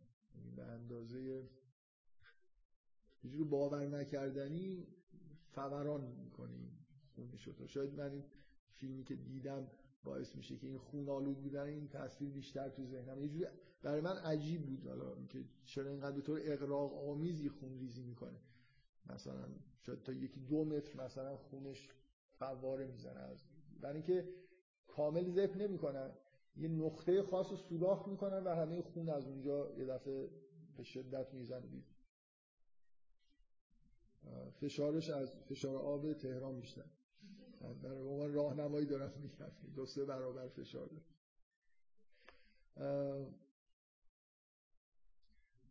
به هر حال این, این تصویر نهایی تعمدن انگار انتخاب شده. شما این خوندیزی لن ینال الله لحومها ولا دماها این گوشت هایی که بریدید مثلا جلو اینا گوشت هاش به خدا نمی‌رسه خون به خدا نمی‌رسه. ولکن یناله تقوا میکن بلکه تقوایی که شما به دست میارید برای اینکه این احکام رو اجرا می‌کنید به خداوند می‌رسه کذالی که سخرها لکم. دوباره تکرار میشه که اینا رو برای شما مسخر کردیم. لتکبر الله علی ما که خداوند رو بر اون چه شما رو بهش هدایت کرده بزرگ بدارید و بشر المحسنین. و بشارت بده به نیکوکاران. بالاتر بشر المخبتین بود حالا بشر المحسنین.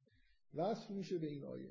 این آیه که مقدمه آیه جهاد ان الله یدافع عن الذین آمن خدا از مؤمنین دفاع می‌کنه. ان الله لا یحب کل خوان کفر بر انگار یه جور برمیگرده به اول آیات که اونجا یادتون هست که یه عده آدم بودن نمی‌خواستن بذارن این مراسم اجرا بشه. مراسمی که مردم ذکر خدا رو میگن به تقوا می‌رسن. پلیدی ها رو از خودشون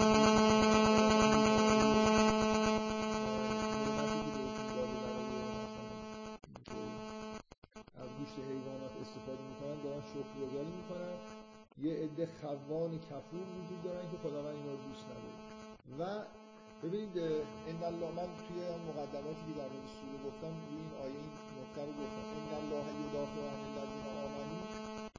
تصور نکنید یعنی یه دفاع غیبی خداوند از همین که خداوند در آیه بعد میگه که اذن للذین یقاتلون فی سبیل الله اذن جهاد داره میده. این مثل امکان دفاع دفاع کردن داره میده. و حالا یه عنایات غیبی هم مثل جنگای زمان پیغمبر ممکنه بشه.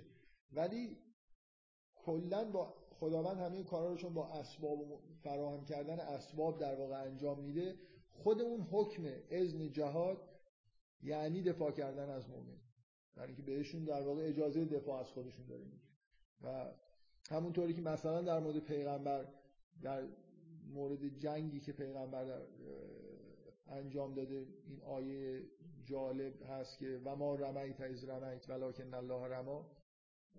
تو نبودی که تیر انداختی خدا بود که تیر انداخت. همین دستی که برای به شمشیر میره و تیر میندازه و جهاد داره می‌کنه در راه خدا انگار دست خداست. بنابراین صرفا اینو به این معنا نگیرید که خداوند دفاع می‌کنه از مؤمنین یعنی مثلا ملائکه رو میفرسته. خود مؤمنین یا عالمه در واقع اسباب و علل طبیعی وجود داره از جمله قدرت و نیرویی که خود مؤمنین دارن. و در عین حال اگه لازم شد خداوند جور دیگه هم از مؤمنین حمایت می‌کنه حالا این وصل میشه به این آیه که اوزن للذین یقاتلون به انهم ظلموا. من یه دو تا سه تا آیه دیگه به دلیلی می‌خونم تا به یه جایی برسیم. که به مردم به مؤمنین اجازه داده شده که قتال بکنن. به انهم ظلموا. نه برای کشور گشاده بهشون ظلم شده قتال. می‌تونن قتال بکنن. قبلش هم گفته این الله یدافع عن الذین آمنوا. انگار مورد هجوم قرار گرفتن. من فقط اینو باز تاکید می‌کنم. اگه کسی هجوم ببره مسجد الحرام رو بگیره مانع یا مانع حج بشه اونه که ما مهاجم حسابش می‌کنیم. بعدا اگه ما حمله بکنیم بخوایم باز پس بگیریم اینو دفاع حساب این عنوان تبصره. نسبت به اون نقطه خاص این وضعیت وجود داره که این شکلی نیست که مثلا مؤمنین رو از مکه بیرون کردن رفتن تو مدینه حالا آزار و اذیتی هم بهشون قبلا وارد کردن الان هم دارن وارد می‌کنن و اینا ظلم حساب میشه. مؤمنین در مقابل ظلم می‌تونن در واقع عکس العمل نشون بدن. خیلی خیلی اذن قتال تو این آیه حالت مینیمال داره. یعنی انگار شرط این که مورد ظلم قرار گرفته باشید حالت دفاع داشته باشید توی محتوای این آیه هست. و ان الله علی نصرهم لقدیر و خداوند بر پیروز کردنشون قادر. الذين اخرجوا من دیارهم بغیر حق این کسانی که از سرزمین خودشون از زادگاه خودشون بدون اینکه حقی وجود داشته باشه یعنی استحقاقش رو داشته باشن بیرون اخراج شدن. الا ان یقولوا ربنا الله. به غیر از به این دلیل که در اون مکان در اون مکان خاصی که اصلا پایتخت توحیده گفتن ربنا الله. ولولا دفع الله من همه رو خوندم برای اینکه این آیه رو بخونم. یعنی دو تا آیه بعد از حج رو دارم می‌خونم برای اینکه این آیه رو بخونم. ولولا دفع الله الناس بعضهم به بعض. و اینطور نباشه که خداوند بعضی از مردم رو به بعضی دیگه دفع بکنه لهدمت سوام و بیعون و صلوات و مساجد و یذکر فی اسم الله کثیرا. صومعه ها و مکان های مقدس مسلمونا مسیحی ها یهودی ها و همه این جایی که عباد ذکر خدا بسیار درش گفته میشه منهدم میشن. ولی ینصرن الله من ینصره. و خداوند کسی رو که کمکش بکنه کمک می‌کنه. ان الله لقوی عزیز. خداوند قوی و عزیز. من چون بعدا دوباره این آیه ها رو مرور می‌کنیم وقتی که بحث حج رو توی این سوره تموم کردن خیلی نمی‌خوام وارد جزئیات بشم. فقط این این آیه آیه مهمیه که انگار داره یه جوری گفته میشه که اینجا اصلا حرف جنگ دیگه. فایده جنگ اینه که اگه اینجوری نباشه اگه مثلا مؤمنین اجازه قتال نداشته باشه اگه این اتفاقا نیفته همه مسا... همه مکانهای عبادت. جاهایی که ساخته شدن در زمین برای عبادت خداوند منهدم میشه. و این چیزیه که انگار جواز این قتال رو داره فراهم می‌کنه. در اوجش مسئله مسجد حرام و حجه ولی حتی یه مسجدی که در یه جای دیگه هم ساخته شده جای مکان مقدسیه که مؤمنین اونجا میرن و خداوند رو عبادت می‌کنن هم به هر حال باید ازش دفاع بشه. اینکه عبادت خداوند در زمین باید توسط مؤمنین انجام بشه. هیچ چیز مخفیانه هم نیست. یه مکانهایی ساخته میشه که علنا مردم میرن اونجا عبادت می‌کنه و اگه کسی بخواد مخالفت بکنه و اینا رو منهدم بکنه انگار ما یه جوازی داریم برای اینکه از این جا دفاع کنیم. حالا اینکه این می‌تونه مثلا چیزو من برم یه جایی علکی مسجدی بسازم اینجوری فکر نکنید که این مثلا از هر نوع قانونی میشه یه سوء استفاده هایی کرد. میسیونر بفرستم بعدا اگه سرشون می‌کردن زیر آب برم مثلا یه کشوری رو بگیرم این خیلی از نظر معنوی روشنه که چی داره گفته میشه. این تعمیم مسئله اینه که ما از مسجد حرام دفاع می‌کنیم. به طور خاص و کلا هم مکانهای عبادتی که ساخته شده مسجد زرار هم نیستن. خیلی نکته مهمیه که در قرآن یه چیزی تحت عنوان مسجد زرار اینکه هر کسی با هر نیتی یه جایی رو برای عبادت خدا بسازه هم چندان مشروعیت نمیده. شما اگه مثلا فرض یه جایی که نباید مسجد بسازید مسجد بسازید یا برای نمی‌دونم تحقیر یه ایده برید مسجد بسازید یا برید نمی‌دونم چه می‌دونم برای اینکه اختلاف بندازید بین مؤمنین. یه مسجد اونجاست بغل دستش یه مثل یه سوپرمارکت دیگه اینور بزنید. اینجوری نیست که هر چیزی اسم مسجد هم داشته باشه مقدس باشه. ما در قرآن ذکر اینو داریم که مسجدی ساختن که این به اصطلاح عنوان مسجد ضرار بهش داده شده که توسط منافقین ساخته شد در اینکه انگار یه جوری بخشی از مؤمنین رو جدا کنن از بدنه اصلی مؤمنینی که در مدینه زندگی می‌کردن. خب بنابراین یه جوری همون آیه‌ای که شروع می‌شد با این تصویر که آدمای بدی که توی زمین هستن و خدا نشناسن و جلوی خدا شناسی رو هم می‌گیرن بدون اینکه علمی داشته باشن اینا جلوی عبادت عبادت های شبیه حج رو می‌گیرن از جمله اینکه ممکنه در صدد انهدام انواع و اقسام مراکز عبادت هم باشن و همه اینا روی هم رفته جواز اینکه انسان ها بتونن قتال بکنن رو به نوعی در واقع به ما داره و از نظر من یه نکته ای که من قبلا روش تاکید کردم اینجا به وضوح روشنه که اون ذبح حیوانات اون خونریزی که اونجا داره میشن به این مسئله مربوطه انگار اگه این چیزا نبود اگه دشمنی نبود اگه مخالفتی با راه خدا نبود و ما مجبور نبودیم که یه جاهایی دست به شمشیر ببریم برای دفاع از خودمون شاید چهارپایان هم نمی‌خورد. در ما در این جایی داریم زندگی می‌کنیم که خونریزی غیر قابل اجتناب. و این یه مقدار انگار اون قبح کشتن حیوانات رو کمتر می‌کنه. در حال یه جوری این پایان مثلا من یه بار صحبت کردم که پایان مراسم حج با قربانی کردن یه جور مثل حالت حس آمادگی دفاعی. اگه اون تعبیر رو قبول کرده باشید که کل مراسم حج مثل حالت مانوف داره بنابراین این کشتن حیوانات در پایان حج هم مثل آمادگی برای جنگیدن هم می‌تونه باشه. یعنی یه جزی از همون مانور کلی که بشر توی زمین داره انجام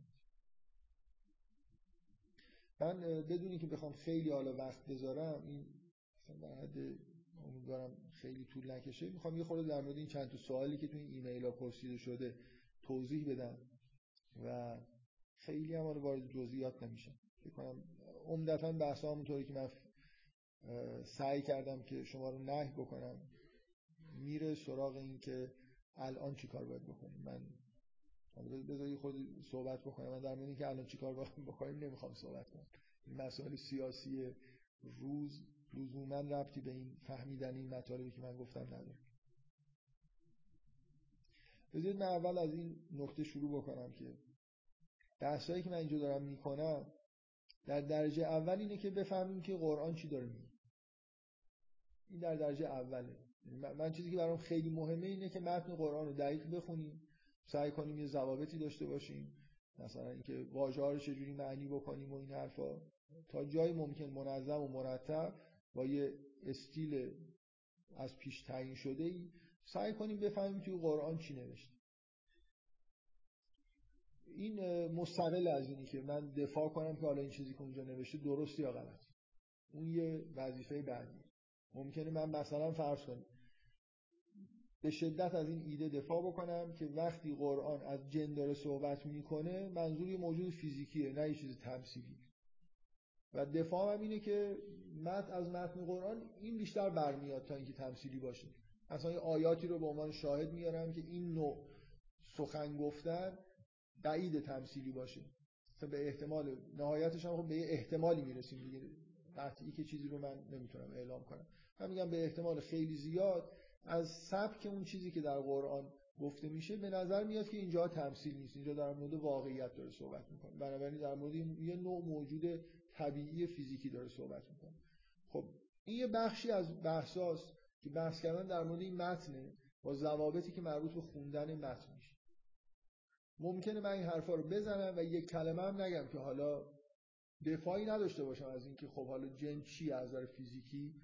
ممکنه داشته باشم ممکنه نداشته باشم. می‌خوام بگم این دو تا وظیفه از هم دیگه جداست. بنابراین وقت من تمرکزم توی بحث‌های جلسات اخیر روی این بود که اولا مدت هاست که از اون وقتی که در مورد مقدمات سوره بقره یه بحثایی کردم بعد در مورد یهودیت بعد در مورد سوره مائده در مورد آل عمران به زودی در مورد سوره نسا در مورد حج همه اینا بچه مشترکش این بود که مسئله جامعه دینی توشون مطرح یعنی اینکه از زمان حضرت ابراهیم مخصوصا از زمان حضرت موسی به طور از زمان حضرت ابراهیم بالقوه از زمان حضرت موسی بالفعل ادیان ابراهیم به دنبال تشکیل جوامع دینی بودن. جوامع آرمانی جایی جامعه ای که توش احکام خداوند اجرا بشه ببینید یه بار یه نفر می‌تونه بپرسه که چرا خوب بوده بد بوده؟ مثلا همینجوری خارج از به اصطلاح بحثای متنی بیایم در مورد این چیزی که از متن می‌فهمیم خوب و بد بودنش بحث کنیم. ولی اینکه مؤمن باشیم یعنی من ممکنه شما همه معتقدید هر چی تو قرآن نوشته درسته. ولی وقتی که متن می‌خونید مثلا به این نتیجه اگر رسیدید که جنی موجود فیزیکیه خب یه بحث مشروع اینه که خب این چه موجود فیزیکیه؟ میشه نمیشه؟ ویژگی هایی که تو قرآن داره بهش میگه اصلا امکان داره یه موجودی با این ویژگی ها وجود داشته باشه. این بحث مشروع اینجوری نیست که من میگم این چیزی رو فهمیدم دیگه بهش فکر نکنم. من میگم که از آیات قرآن برمیاد که ادیان ابراهیمی به دنبال تشکیل جوامع دینی بودن. حضرت موسی این کارو کرده پیغمبر این کارو کرده. آیات قرآن هم تاکید می‌کنن که این جزء چیزایی که انگار مردم باید دنبالش باشه. و جامعه های آرمانی که توش خداوند عبادت بشه سعی کردم بگم که سوره آل عمران که به شدت متمرکز روی مفاسدیه که تو جامعه دینی پیش میاد. یه جایی وسطش مسئله حضرت مریم ظهور عیسی اینو میگه که انگار, انگار این چیزیه که خارج جامعه دینی اتفاق نمیفته یعنی درسته که خیلی نفاق به وجود میاد آدمایی ممکنه کارهای خیلی به پلیدیایی برسن که خارج جامعه دینی اصلا وجود نداشته ولی یه اتفاقای بی‌نظیری هم توش میفته جامعه دینی باعث میشه که یه انسانی مثل مریم یه موجودی مثل از عیسی رو به دنیا بیاره. اینکه اونجا این معبدی وجود داره آرامش مطلق وجود داره برای عبادت خداوند. مریم می‌تونه اونجا پناه بگیره. یه اتفاقی اونجا افتاده که بدون جامعه دینی اتفاق نمیفته و امیدوارم همتون قبول داشته باشید. امروز روز تولد حضرت عیسی هم هست. همینجوری تصادفا به این بحث رسیدیم که تولد حضرت عیسی تنهایی همه عواقبی که تشکیل جامعه دینی داشته رو توجیه می‌کنه. یا حالا هر بلای سر هر که اومده این واقعه واقعه مثلا. مهمیه که ما اگه فقط به همین رسیده باشیم کفایت می‌کنه که این همه مثلا زحمت کشیده شد.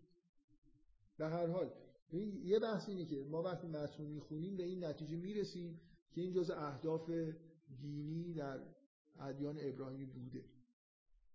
حالا یه بحث اینه که خوبی و بدیش چیه؟ من, من مثلا توجیه هم اینه فکر می‌کنم سوره آل امران اصولا فضاش اینه که جامعه دینی یا عالم مفاسد توش به وجود میاد.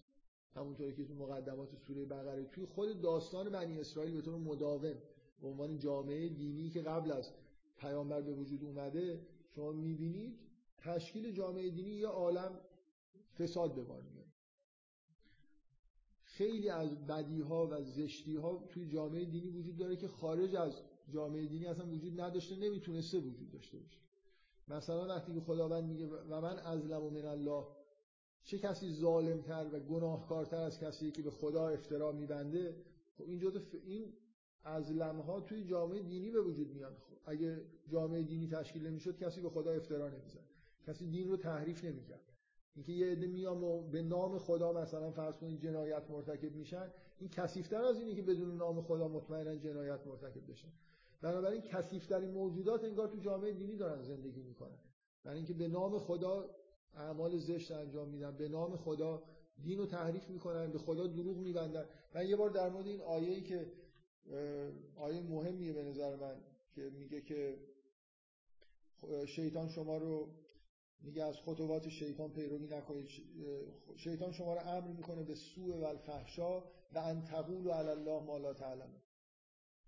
سوء بدون دین وجود داره فحشا وجود داره. ان تقولوا علی الله ما لا تعلمون توی متن دینه که به وجود میاد. و من یه بار در مورد این صحبت کردم از نظر ادبی. شما وقتی که میگید یعمرکم به سوء و الفحشا و ان تقولوا علی الله ما لا تعلمون سوء و فحشا دو کلمه کوچیک و ان تقول علی ما لا تعلمون یه کلمه بزرگ یه جمله بزرگ. به شدت روی این داره تاکید میشه. انگار این از اون دوتا هم بدتر واقعا هم بدتره. جای دیگه قرآن هم تاکید میشه. افتراع به خدا کثیفترین کار ممکنه که ممکنه انسانی هست. شیطانی ترین کار ممکن. فحشا لذت داره. فقط مثلا لذتش از اون حدود شر مثلا یه خورده فراتر رفت. سو ممکنه منافع شخصی به بار بیاره. نمی‌دونم سو بدتر از فحشاست شاید. ولی ان تقول علامات لا تعلم خیلی کار دیگه شیطانیه به معنای واقعی کلمه است دیگه. اینکه افترایی مثلا به خداوند نسبت داده یه چیزی به خداوند نسبت بدیم که درست نیست. به هر حال به وجود اومدن انسانهای خیلی خیلی برجسته محصول جوامع دینی وقتی جامعه دینی وجود نداره هزار سال یه بار شادی ابراهیمی به وجود بیاد. ولی وقتی همون بنی اسرائیلی که اونقدر فاسدن ببینید چقدر پیامبران بزرگ دارن. یعنی اون فسادا انگار یه جوری توجیه میشه که فضا برای رشد انسان ها آماده تر ولو اینکه حالا یه ببینید اینکه یه آدمایی ادای دینداری در بیارن ولی دیندار نباشن که این منشه اصلی فساد تو جامعه دینیه لطمه به آدمای به حضرت مریم نمی‌زنه. حضرت مریم چیکار دارن ادا در میارن یا ادا در نمیارن؟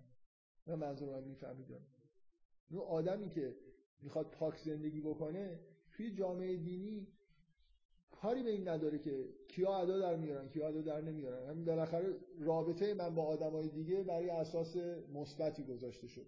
چون داری محدوده روابط بر اساس محدوده شرعی تنظیم می‌کنه.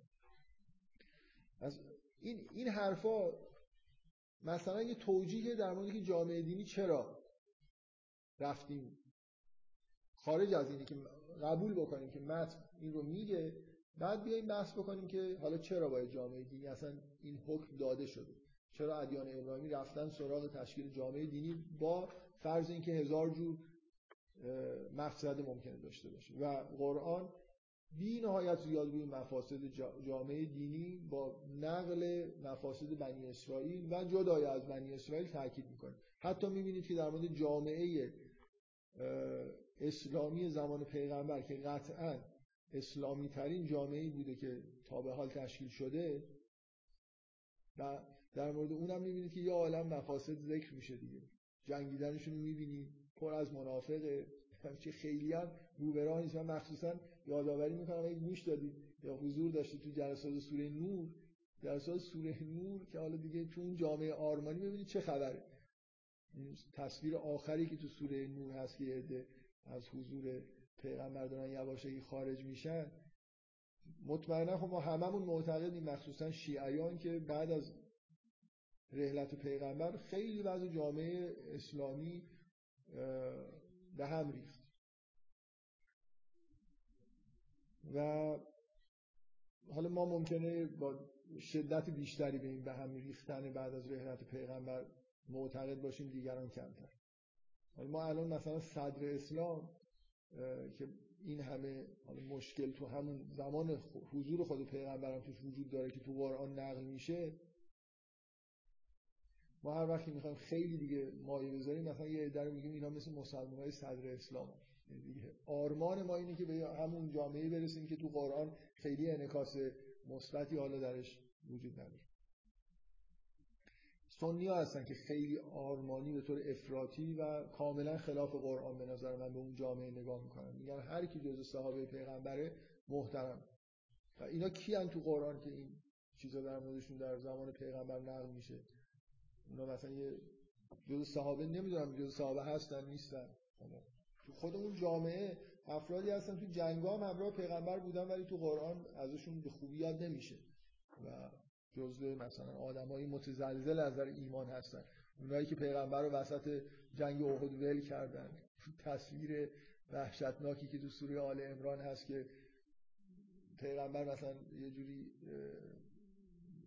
داره اینا رو دعوت می‌کنه که برگردید مثلا فرار نکنید همه دارن فرار می‌کنن. اینا صحابن دیگه.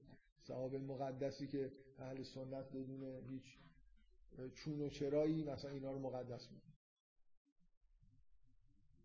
خب.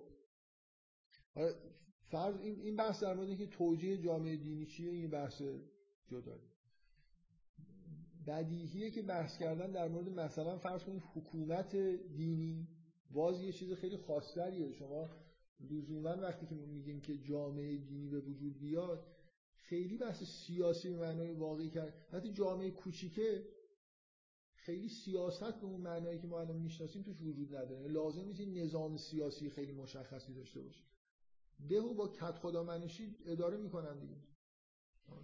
ما همه این جوامع دینی که داریم میگیم مثلا در مورد صدر اسلام اینا نظام سیاسی به اون صورت به وجود نیومده.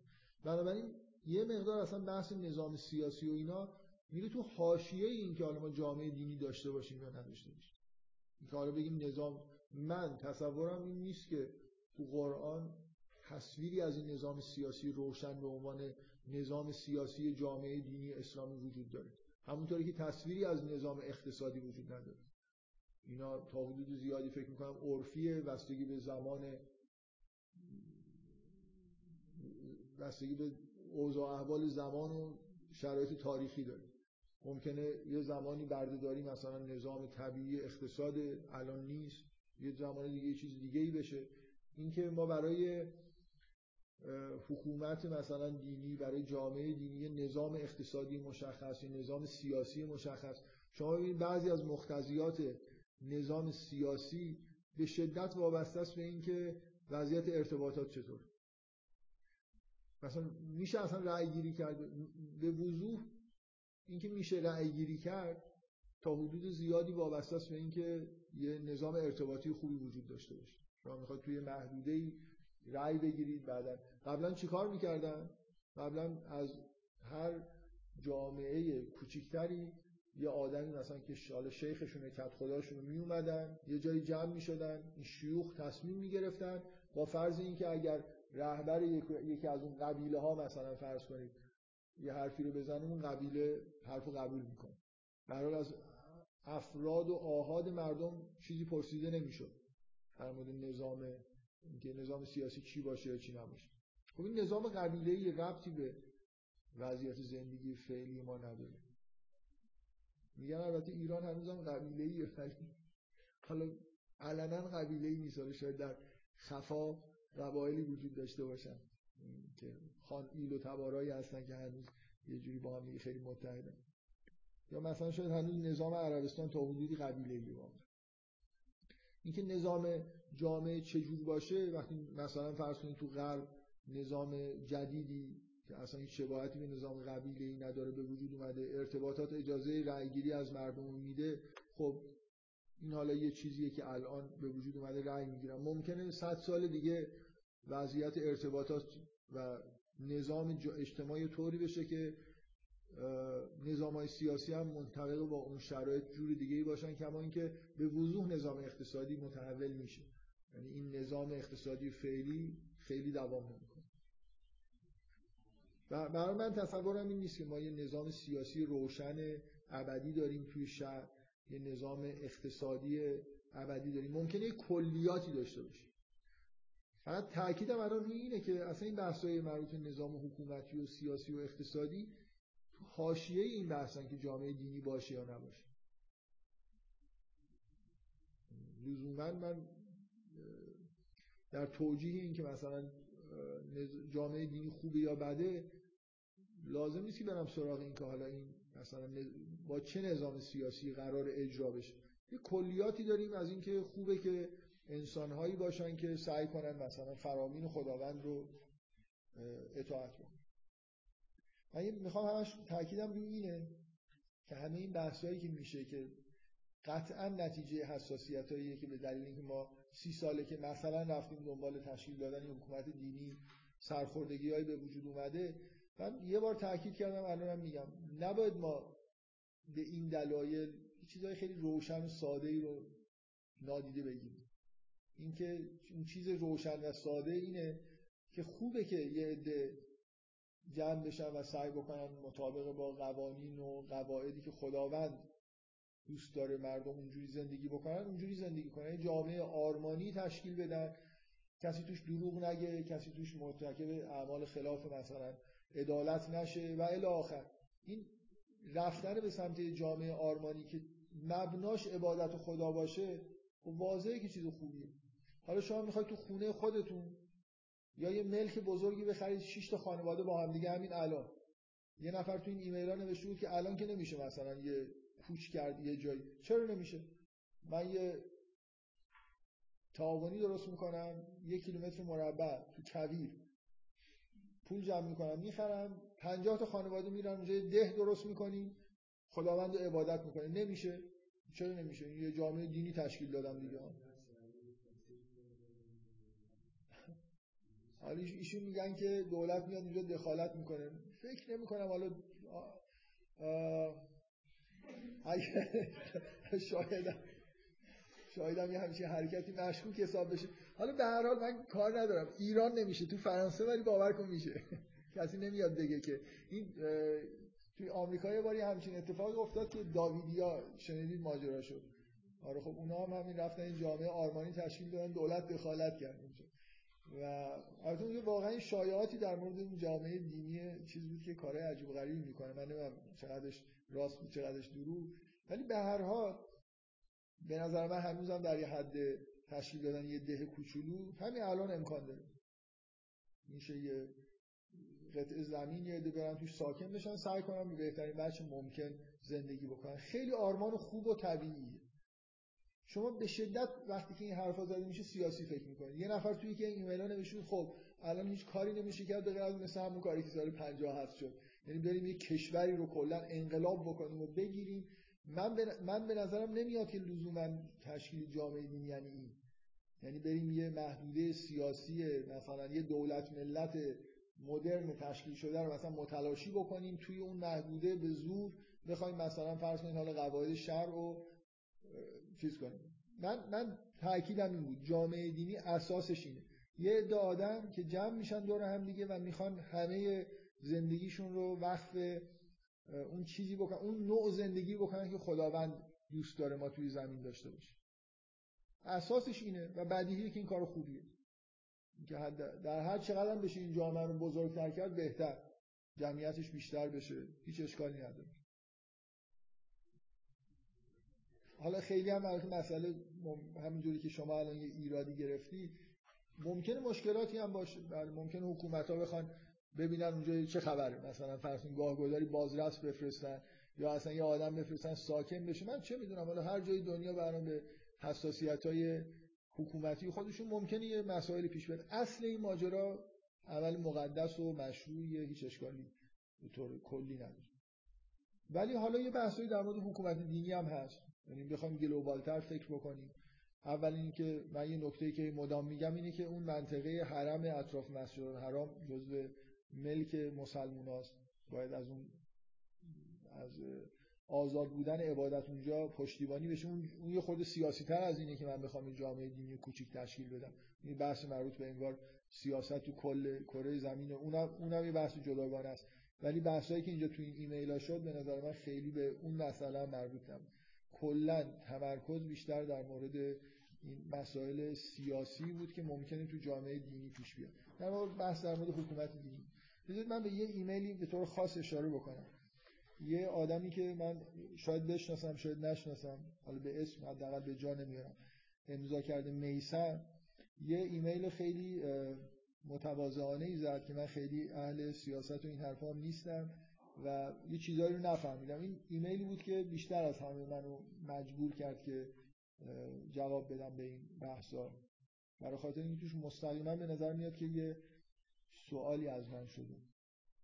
میگه من نمی‌فهمم که حکومت میگه من نمی‌فهمم که حکومت برای مثال من فرق حکومت دینی با اون معنایی که آقای دکتر مطرح کردن. من چی مطرح با یک حکومت مردم سالار که اکثریت مردم آن تمایلات مذهبی دارند را نمی‌فهمم. والا منم نمی‌فهمم.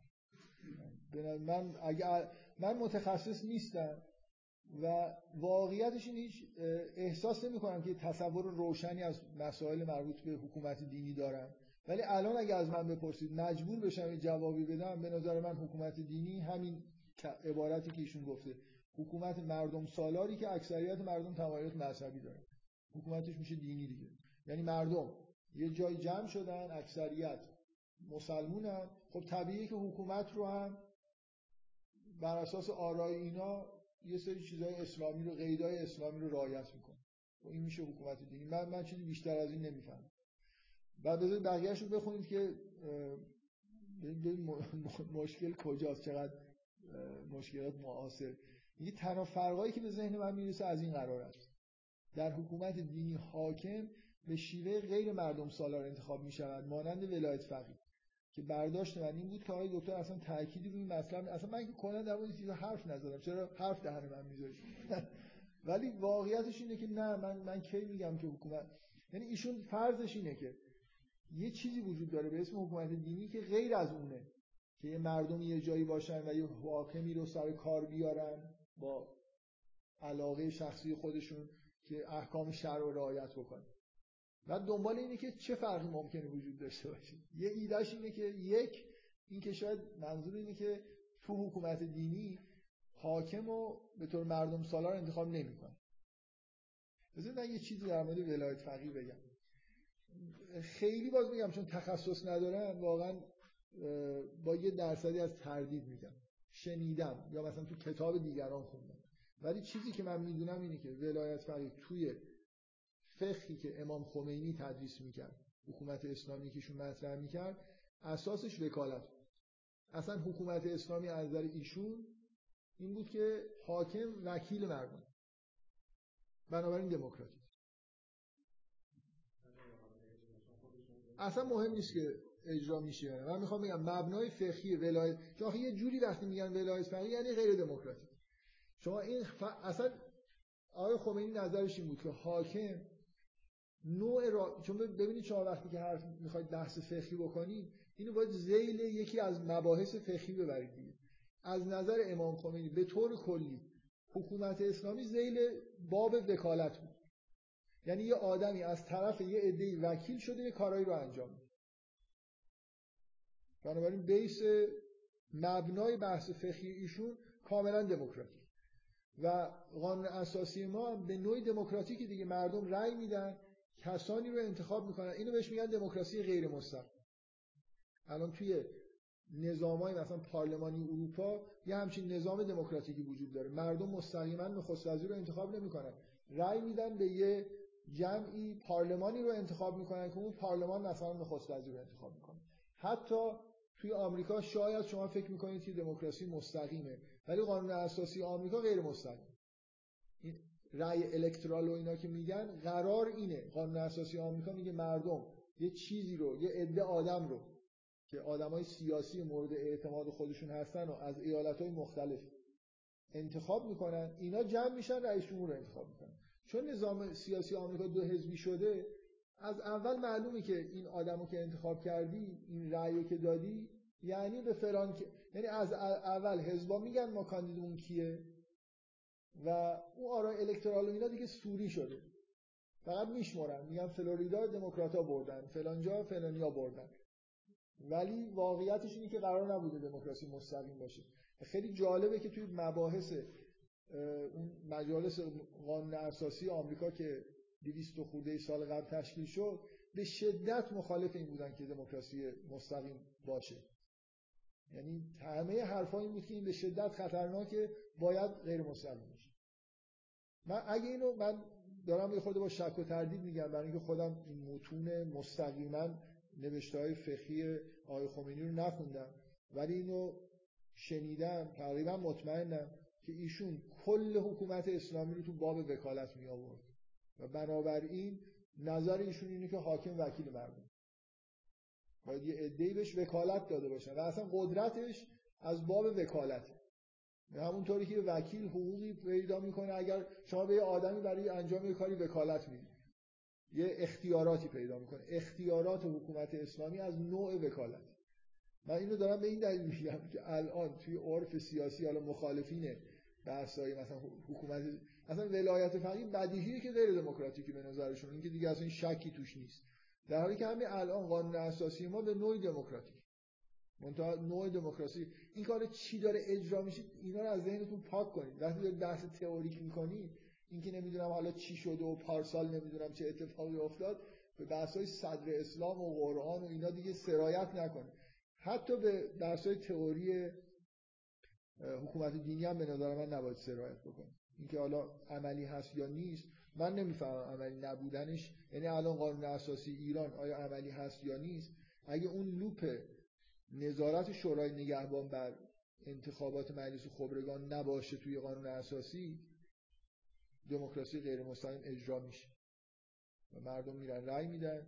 الان الان نکته اینه همه ایرادا میگن از اونجاست که یه دوری اونجا وجود داره توی انتخاب مثلا ولی فقیه و الا اگه اون لوپ وجود نداشته باشه فکر نمی کنم کسی بگه قانون اساسی ایران غیر دموکراتیک. آمریکایی‌ها که وارد این بحثا شدن کلا در مورد قانون اساسی ایران هم یه صحبتایی مطرح کردن حرفشون در مورد غیر دموکراتیک ایران این بود که برخی از ارگانهای مهم قدرت توی ایران خارج از محدوده رأیگیری از مردم در واقع انتخاب میشن. منظورشون همینه. مثلا شورای ما نظارتی مثلا مردم تو ایران اختیاراتی در مورد تعیین فقهای شورای نگهبان ندارن. یعنی یه بار که این عمل انجام شد دیگه از اختیارشون خارج شده. بنابراین اونو نمی‌تونن تعیین بکنن اختیار خبرگان هم از دست دادن رهبری رو از دست دادن قوه قضاییه رو از دست دادن و الی آخر. همه اینا برمیگرده به اون مسئله نظارت. نظارت استصوابی شورای نگهبان. وگرنه فکر کنم همه کسایی که به قانون اساسی ایران ایراد غیر دموکراتیک می‌گیرن به اصل ولایت فقیهش و نمی‌دونم این چیزاش ایراد نمی‌گیرن. یه نکته دیگه که ممکنه غیر دموکراتیک به نظر برسه اینه. شماره دو فرق ایشون سعی کرده فکر کنه که چه فرقی ممکنه داشته باشه حکومت دینی با اون چیزی که به نظر من من واقعا حرفان فکر می‌کنم حرفای خیلی سیاسی و حکومتی اینا. نظرم ولی به نظر من حکومت دینی چیزی که من می‌فهمم شبیه همینه که ایشون تو این جمله به خوبی بیان کرده. یه حکومت مردم سالار اکثریت مردم تمایلات مذهبی داره. چیز دومی که ایشون به ذهنش رسید که شاید فرقش این باشه اینه که در حکومت دینی مؤمنان می‌توانند اقلیت جامعه باشند ولی اکثریت قدرت رو برای پشتیبانی از حکومت دارا باشند. که من این رو هم از فرمایشات آقای دکتر استفاده نکردم. خب خدا رو شکر. ایشون کلا حرفای منو خوب فهمیده. به غیر از اینکه فکر می‌کنه که اجبارا حکومت دینی باید با اون چیزی که تو ذهنش یه فرقی داشته باشه. حالا من ایده مشخصی در مورد حکومت دینی ندارم واقعا که بخوام ازش دفاع بکنم و دفاع بکنم که عملی و این حرفا. ولی کلا حسم همینه. یه حکومت مردم سالار با اکثریت تمایلات مذهبی که وقتی بالا میره پایینم بیاد. اگه اکثریت مردم نخواستنش من تصوری که از حکومت دینی دارم اینه. یه حکومت دموکراتیک یه سری احزابی وجود دارن که توی تبلیغاتشون صراحتا میگن اگه ما بریم مثلا احکام شهر رو رعایت می‌کنیم مردم بهشون رأی میدن. خب میرن احکام شهر رو رعایت می‌کنن طبق اصول دموکراسی. فردا هم دوباره رأی گیری میشه. رأی نمیارن میان پایین. دومین نکته اینه که ممکن نیام پایین. این حکومت حکومت دینی باید توی ذاتش این باشه که دیگه رفتی بالا نیای پایین. اقلیت شده یه نفر موند من به نظرم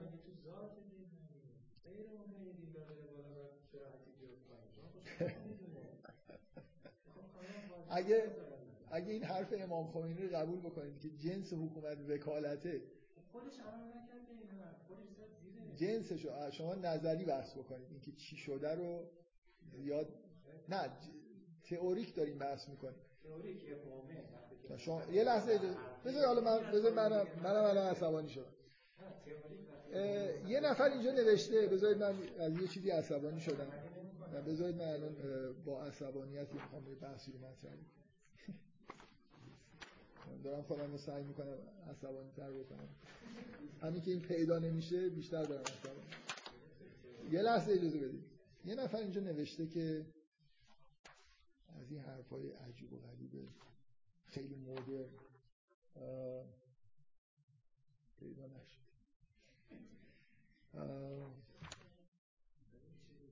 آره من دلم می‌خواد که دلم می‌خواد عینا جمله رو بخونم.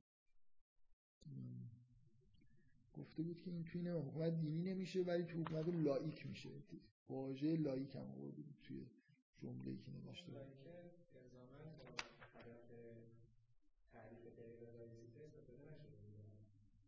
حضرت عالی نخونده تفسیر نکنید بذارید بخونیم ببینیم منظورمون چیه. شما کی هستید؟ اسم کوچیکتون. اوه اوه ایشون مجرم اصلی اینجا نشسته. خب پس یادتون هست که چی نوشتید؟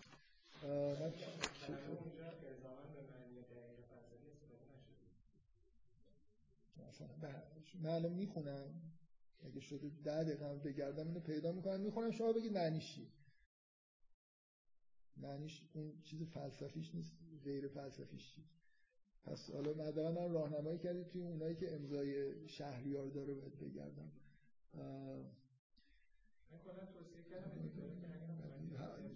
حواس منو پرت نکنید من دارم نگاه می‌کنم. شرایط امت آمد چیزی آه. من عبارات رو می‌خونم. با عصبانیت متاسفانه اکثریت دیندار یقینا به دلیل برحق دانستن خود مسلما در قوانینشان لزوم پایبندی به اون اصول تا ابد را ذکر خواهند اصلا این تو ذات دینداریه که اگه برن یه قوانین مثلا قانون اساسی بنویسن ابدی باید توش ذکر بکنن. یعنی اگه من مثلا آدم دینداری نیستم برای اینکه اگه من بخوام یه قانونی بنویسم این کار نمی‌کنم. این از شما میگید که متاسفانه اکثریت دیندار یقینا به دلیل برحق دانستن خود مسلما در قوانینشان لزوم پایبندی به اون اصول تا ابد را ذکر خواهند یعنی برن بالا دیگه پایین بیا نیستن. این جزء ذات دین. و شرط تفاهم مذکور در جمله شما حالا من این جمله رو دیگه نمی‌خونم هیچ جایی در چنین قوانینی نخواهد داشت. یعنی دیگه حالا مردم تفاهم داشته باشن توی اجرای اینا یا نداشته باشن دیگه کسی کار به اینا نداره. اینا رفتن اون بالا و تا ابد می‌خوان قوانین شریعت رو رعایت بکنن مردم هر چیزی می‌خوان صد هزار سالم بگذره دیگه پایین بیا نیستن. با مسالمت پایین نمیان قانون. پرانتز پرانتز عصبانی کننده. طبعا چنین مشکلی در یک نظام لایک پیش نمی آید یعنی نظام لائیک همشون راحت میان پایین. طبعا یقینا مسلما اونجا پیش میاد. طبعا یعنی بر اساس طبع نظام لائیک این مشکل در نظام لائیک پیش نمی آید یعنی اینجوری یعنی مثلا الان نظام سرمایه داری که رفته اون بالا به راحتی اگه مثلا الان کمونیست‌ها توی آمریکا رأی می آوردن سرمایه‌دارا می‌گفتن بفرمایید.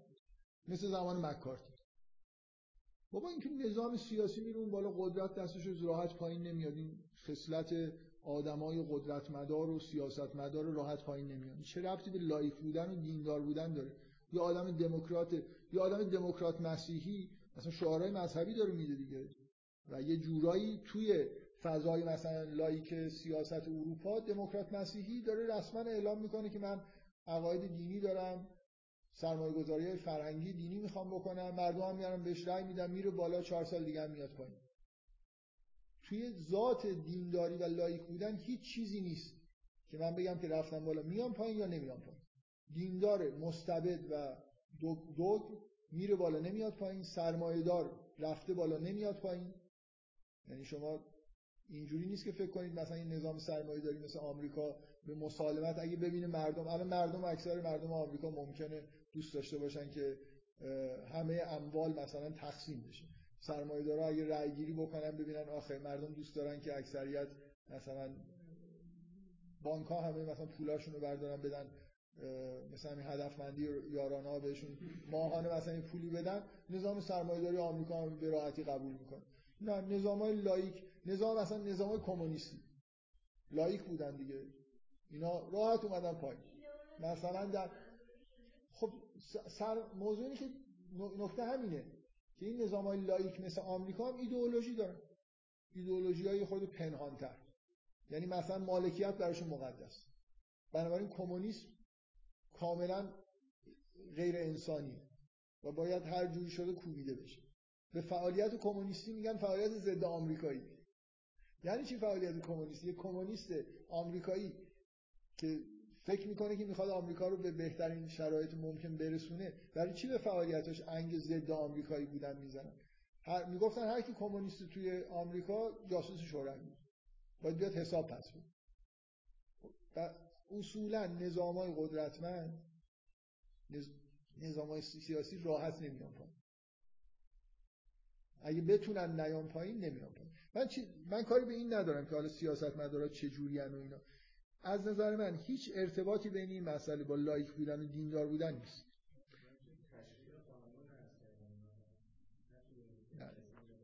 من دیگه همشون نمی‌خونم. فکر کنم ایمیلش به همه رسیده می‌تونن یه دور بخونن.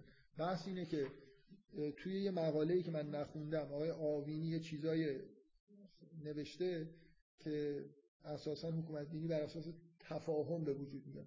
مردم مسلمونن یه حکومتی رو تشکیل میدن تفاهم دارن روی اینکه احکام دینی اجرا بشه. شما دارید بحث اینو می‌کنید که این اینجوری نیست. برای اینکه دینداری کاری به این نداره که اون تفاهم از بین رفته یا نه. وقتی رفت بالا ابدیش می‌کنه. و من مخالف اینم که این رفتی به دینداری داره. به من تصورم از یه حکومت دینی تصور فعلی بدونی که خیلی تاکید بکنم چون خیلی در هیته تخصص من نیست اینه که یه عده آدم میان یه حکومتی رو رأی میدن حکومت دینی یه احزابی وجود داره احزاب دینی هستن ممکنه ورژن های مختلف هم داشته باشن احزاب غیر دینی هم هستن تو رقابت آزادانه شرکت می‌کنن مردم اکثریتشون احزاب دینی رو دوست دارن اونا رو میفرستن تو پارلمان یا مستقیما رئیس جمهوری رو انتخاب می‌کنن.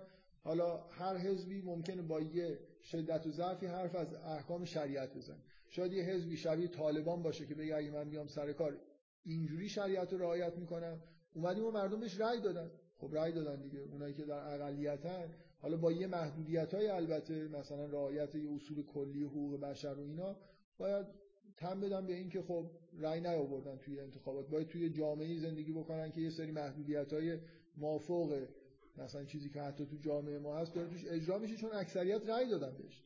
مثلا دموکراتیک داریم نگاه می‌کنیم. من حتی توی حرفام اشاره کردم. اینا خیلی افکار پخته ای نیست که من بخوام بیام اینجا بحث بکنم در موردش. ولی من ترجیح میدم که حتی یه جامعه که توش رأیگیری دموکراتیک شده اکثریتش مسلمون هستن جامعه تو شریعت داره اجرا میشه یه خورده فدراتیو باشه. شاید اونایی که خیلی احساس بدی بهشون دست داده بتونن برن یه گوشه‌ای برای خودشون آزادانه تر زندگی بکنن. اینجوری به نظر من جامعه پایدارتر میشه دینی تر میشه.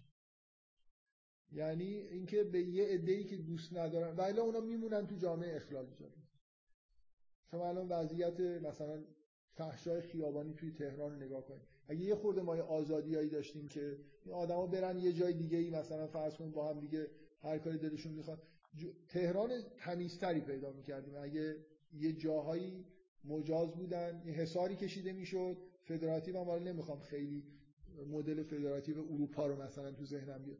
هر من اصلا نمی‌فهمم اینا چه ربطی به این داره که مثلا احکام شریعت می‌خواد اجرا بشه یه ساز جداگانه. شما ذهنیتتون اینه که چون دیندارا اکثر آدمای متعصبی هستن و واقعا دموکراتیک نیستن و اصولا موجودات کهنسالی هستن که از همون قرون وسطا انگار موندن یه جورایی چیزه به نظرتون میاد که این آدما برن بالا پایین نمیره من دارم من حرفم اینه که این ربطی به دینداری نداره. الان احزاب دیندار توی اروپا داریم نه اینکه بخوان شریعت رو به این معنا اداره بکنن اجرا بکنن ولی حکومت ها دموکراتیک هم میرن بالا میان پایین اشتباه می‌کنن تاوانشون اینه که دفعه بعد رأی نمیارن کمتر رأی میارن. این اینکه توی بازی دموکراسی مسئله دینداری هم وارد بشه اصلا به نظر من با دین مطلقا چیز نداره تعارض نداره. حالا اینکه تو ایران چی شده حکومت از حالت وکالت خارج شده از اون تئوریا دور شدیم. اصلا برای من دیگه مسئله ذهنی من نیست و تو این جلسات که اصلا مسئله نیست. ما داریم در مورد خیلی چیزای دور از حتی بحثای حکومت دینی اینجا حرف می‌زنیم. حرف از این می‌زنیم که خداوند از انسانها خواسته که این ندای توحید در زمین همیشه باشه. ما خفقون نگیریم. نریم مثلا هر کی توی کز بکنی گوشه و این مراسم حج و اینا برای همین ترتیب داده شده خواسته شده که شما نتونید بدون مثلا جماعت ایمانی یه جوری زندگی بکنید. من فکر می‌کنم این چیز خیلی خوبیه و جدای از بحثای حکومت دینی مینیمال اینه که مسجد الحرام توش شریعت اجرا بشه تو اون حرم و راه هم باز باشه مردم بتونن برن اونجا. حالا می‌خواد تمام کشورها حکومتش غیر دینی باشه ما در حد وجود فکر کنم این لازمه که توی زمین باشه. حالا مردم می‌تونن برن زمین بخرن چند هکتار توش جوامع دینی کوچیک تشکیل بدن. من به هر حال فکر می‌کنم خیلی چیزه بحثا اینجوری بحث کردن یعنی که اصلا دین با دموکراسی سازگار نیست. من فکر می‌کنم خیلی جاها سازگار شده همین الانم مثلا فرض کنید من واقعا این چیزایی که قبلا هم گفتم مثلا حجاب. حجاب رعایت کردن حجاب توی ایران جزء چیزاست. جزء نقطه ضعف های غیر دموکراتیک که من نمی‌دونم مشکلش چیه. هر جامعه یه عرفی داره برای لباس پوشیدن. عرفش هم توسط اکثریت تعیین و تحمیل میشه. الان توی اروپا هم عرف وجود داره. شما نمی‌تونید برهنه برید توی خیابون. با اینکه عده‌ای هستن که دوست دارن این کارو بکنن ولی قوانین جلوی همچین کاری رو می‌گیره میگه که می‌تونید اون کنار دریای اونجا اگه می‌خواید برید این بازی ها رو در بیارید. ولی توی شهرها توی شهرها توی هر جایی کنار دریا نمی‌تونید. حالا مسئله پس چیه؟ مسئله اینه که اون حد عرفیه. لباس توی اروپا و آمریکا چیز مقدسی از در اونا و اگه یه نفر یه خورده بیشتر عرفش باشه میگن این جلو آزادی رو گرفته. اصلا دیوانگی این حرفه یعنی اینا به غیر از اینکه یه مشت آدمایی هستن که هر چیزی که خودشون به نظرشون درسته براشون مطلقه و می‌خوان به همه جای دنیا تحمیل بکنن و اسم آزادی رو روش می‌ذارن.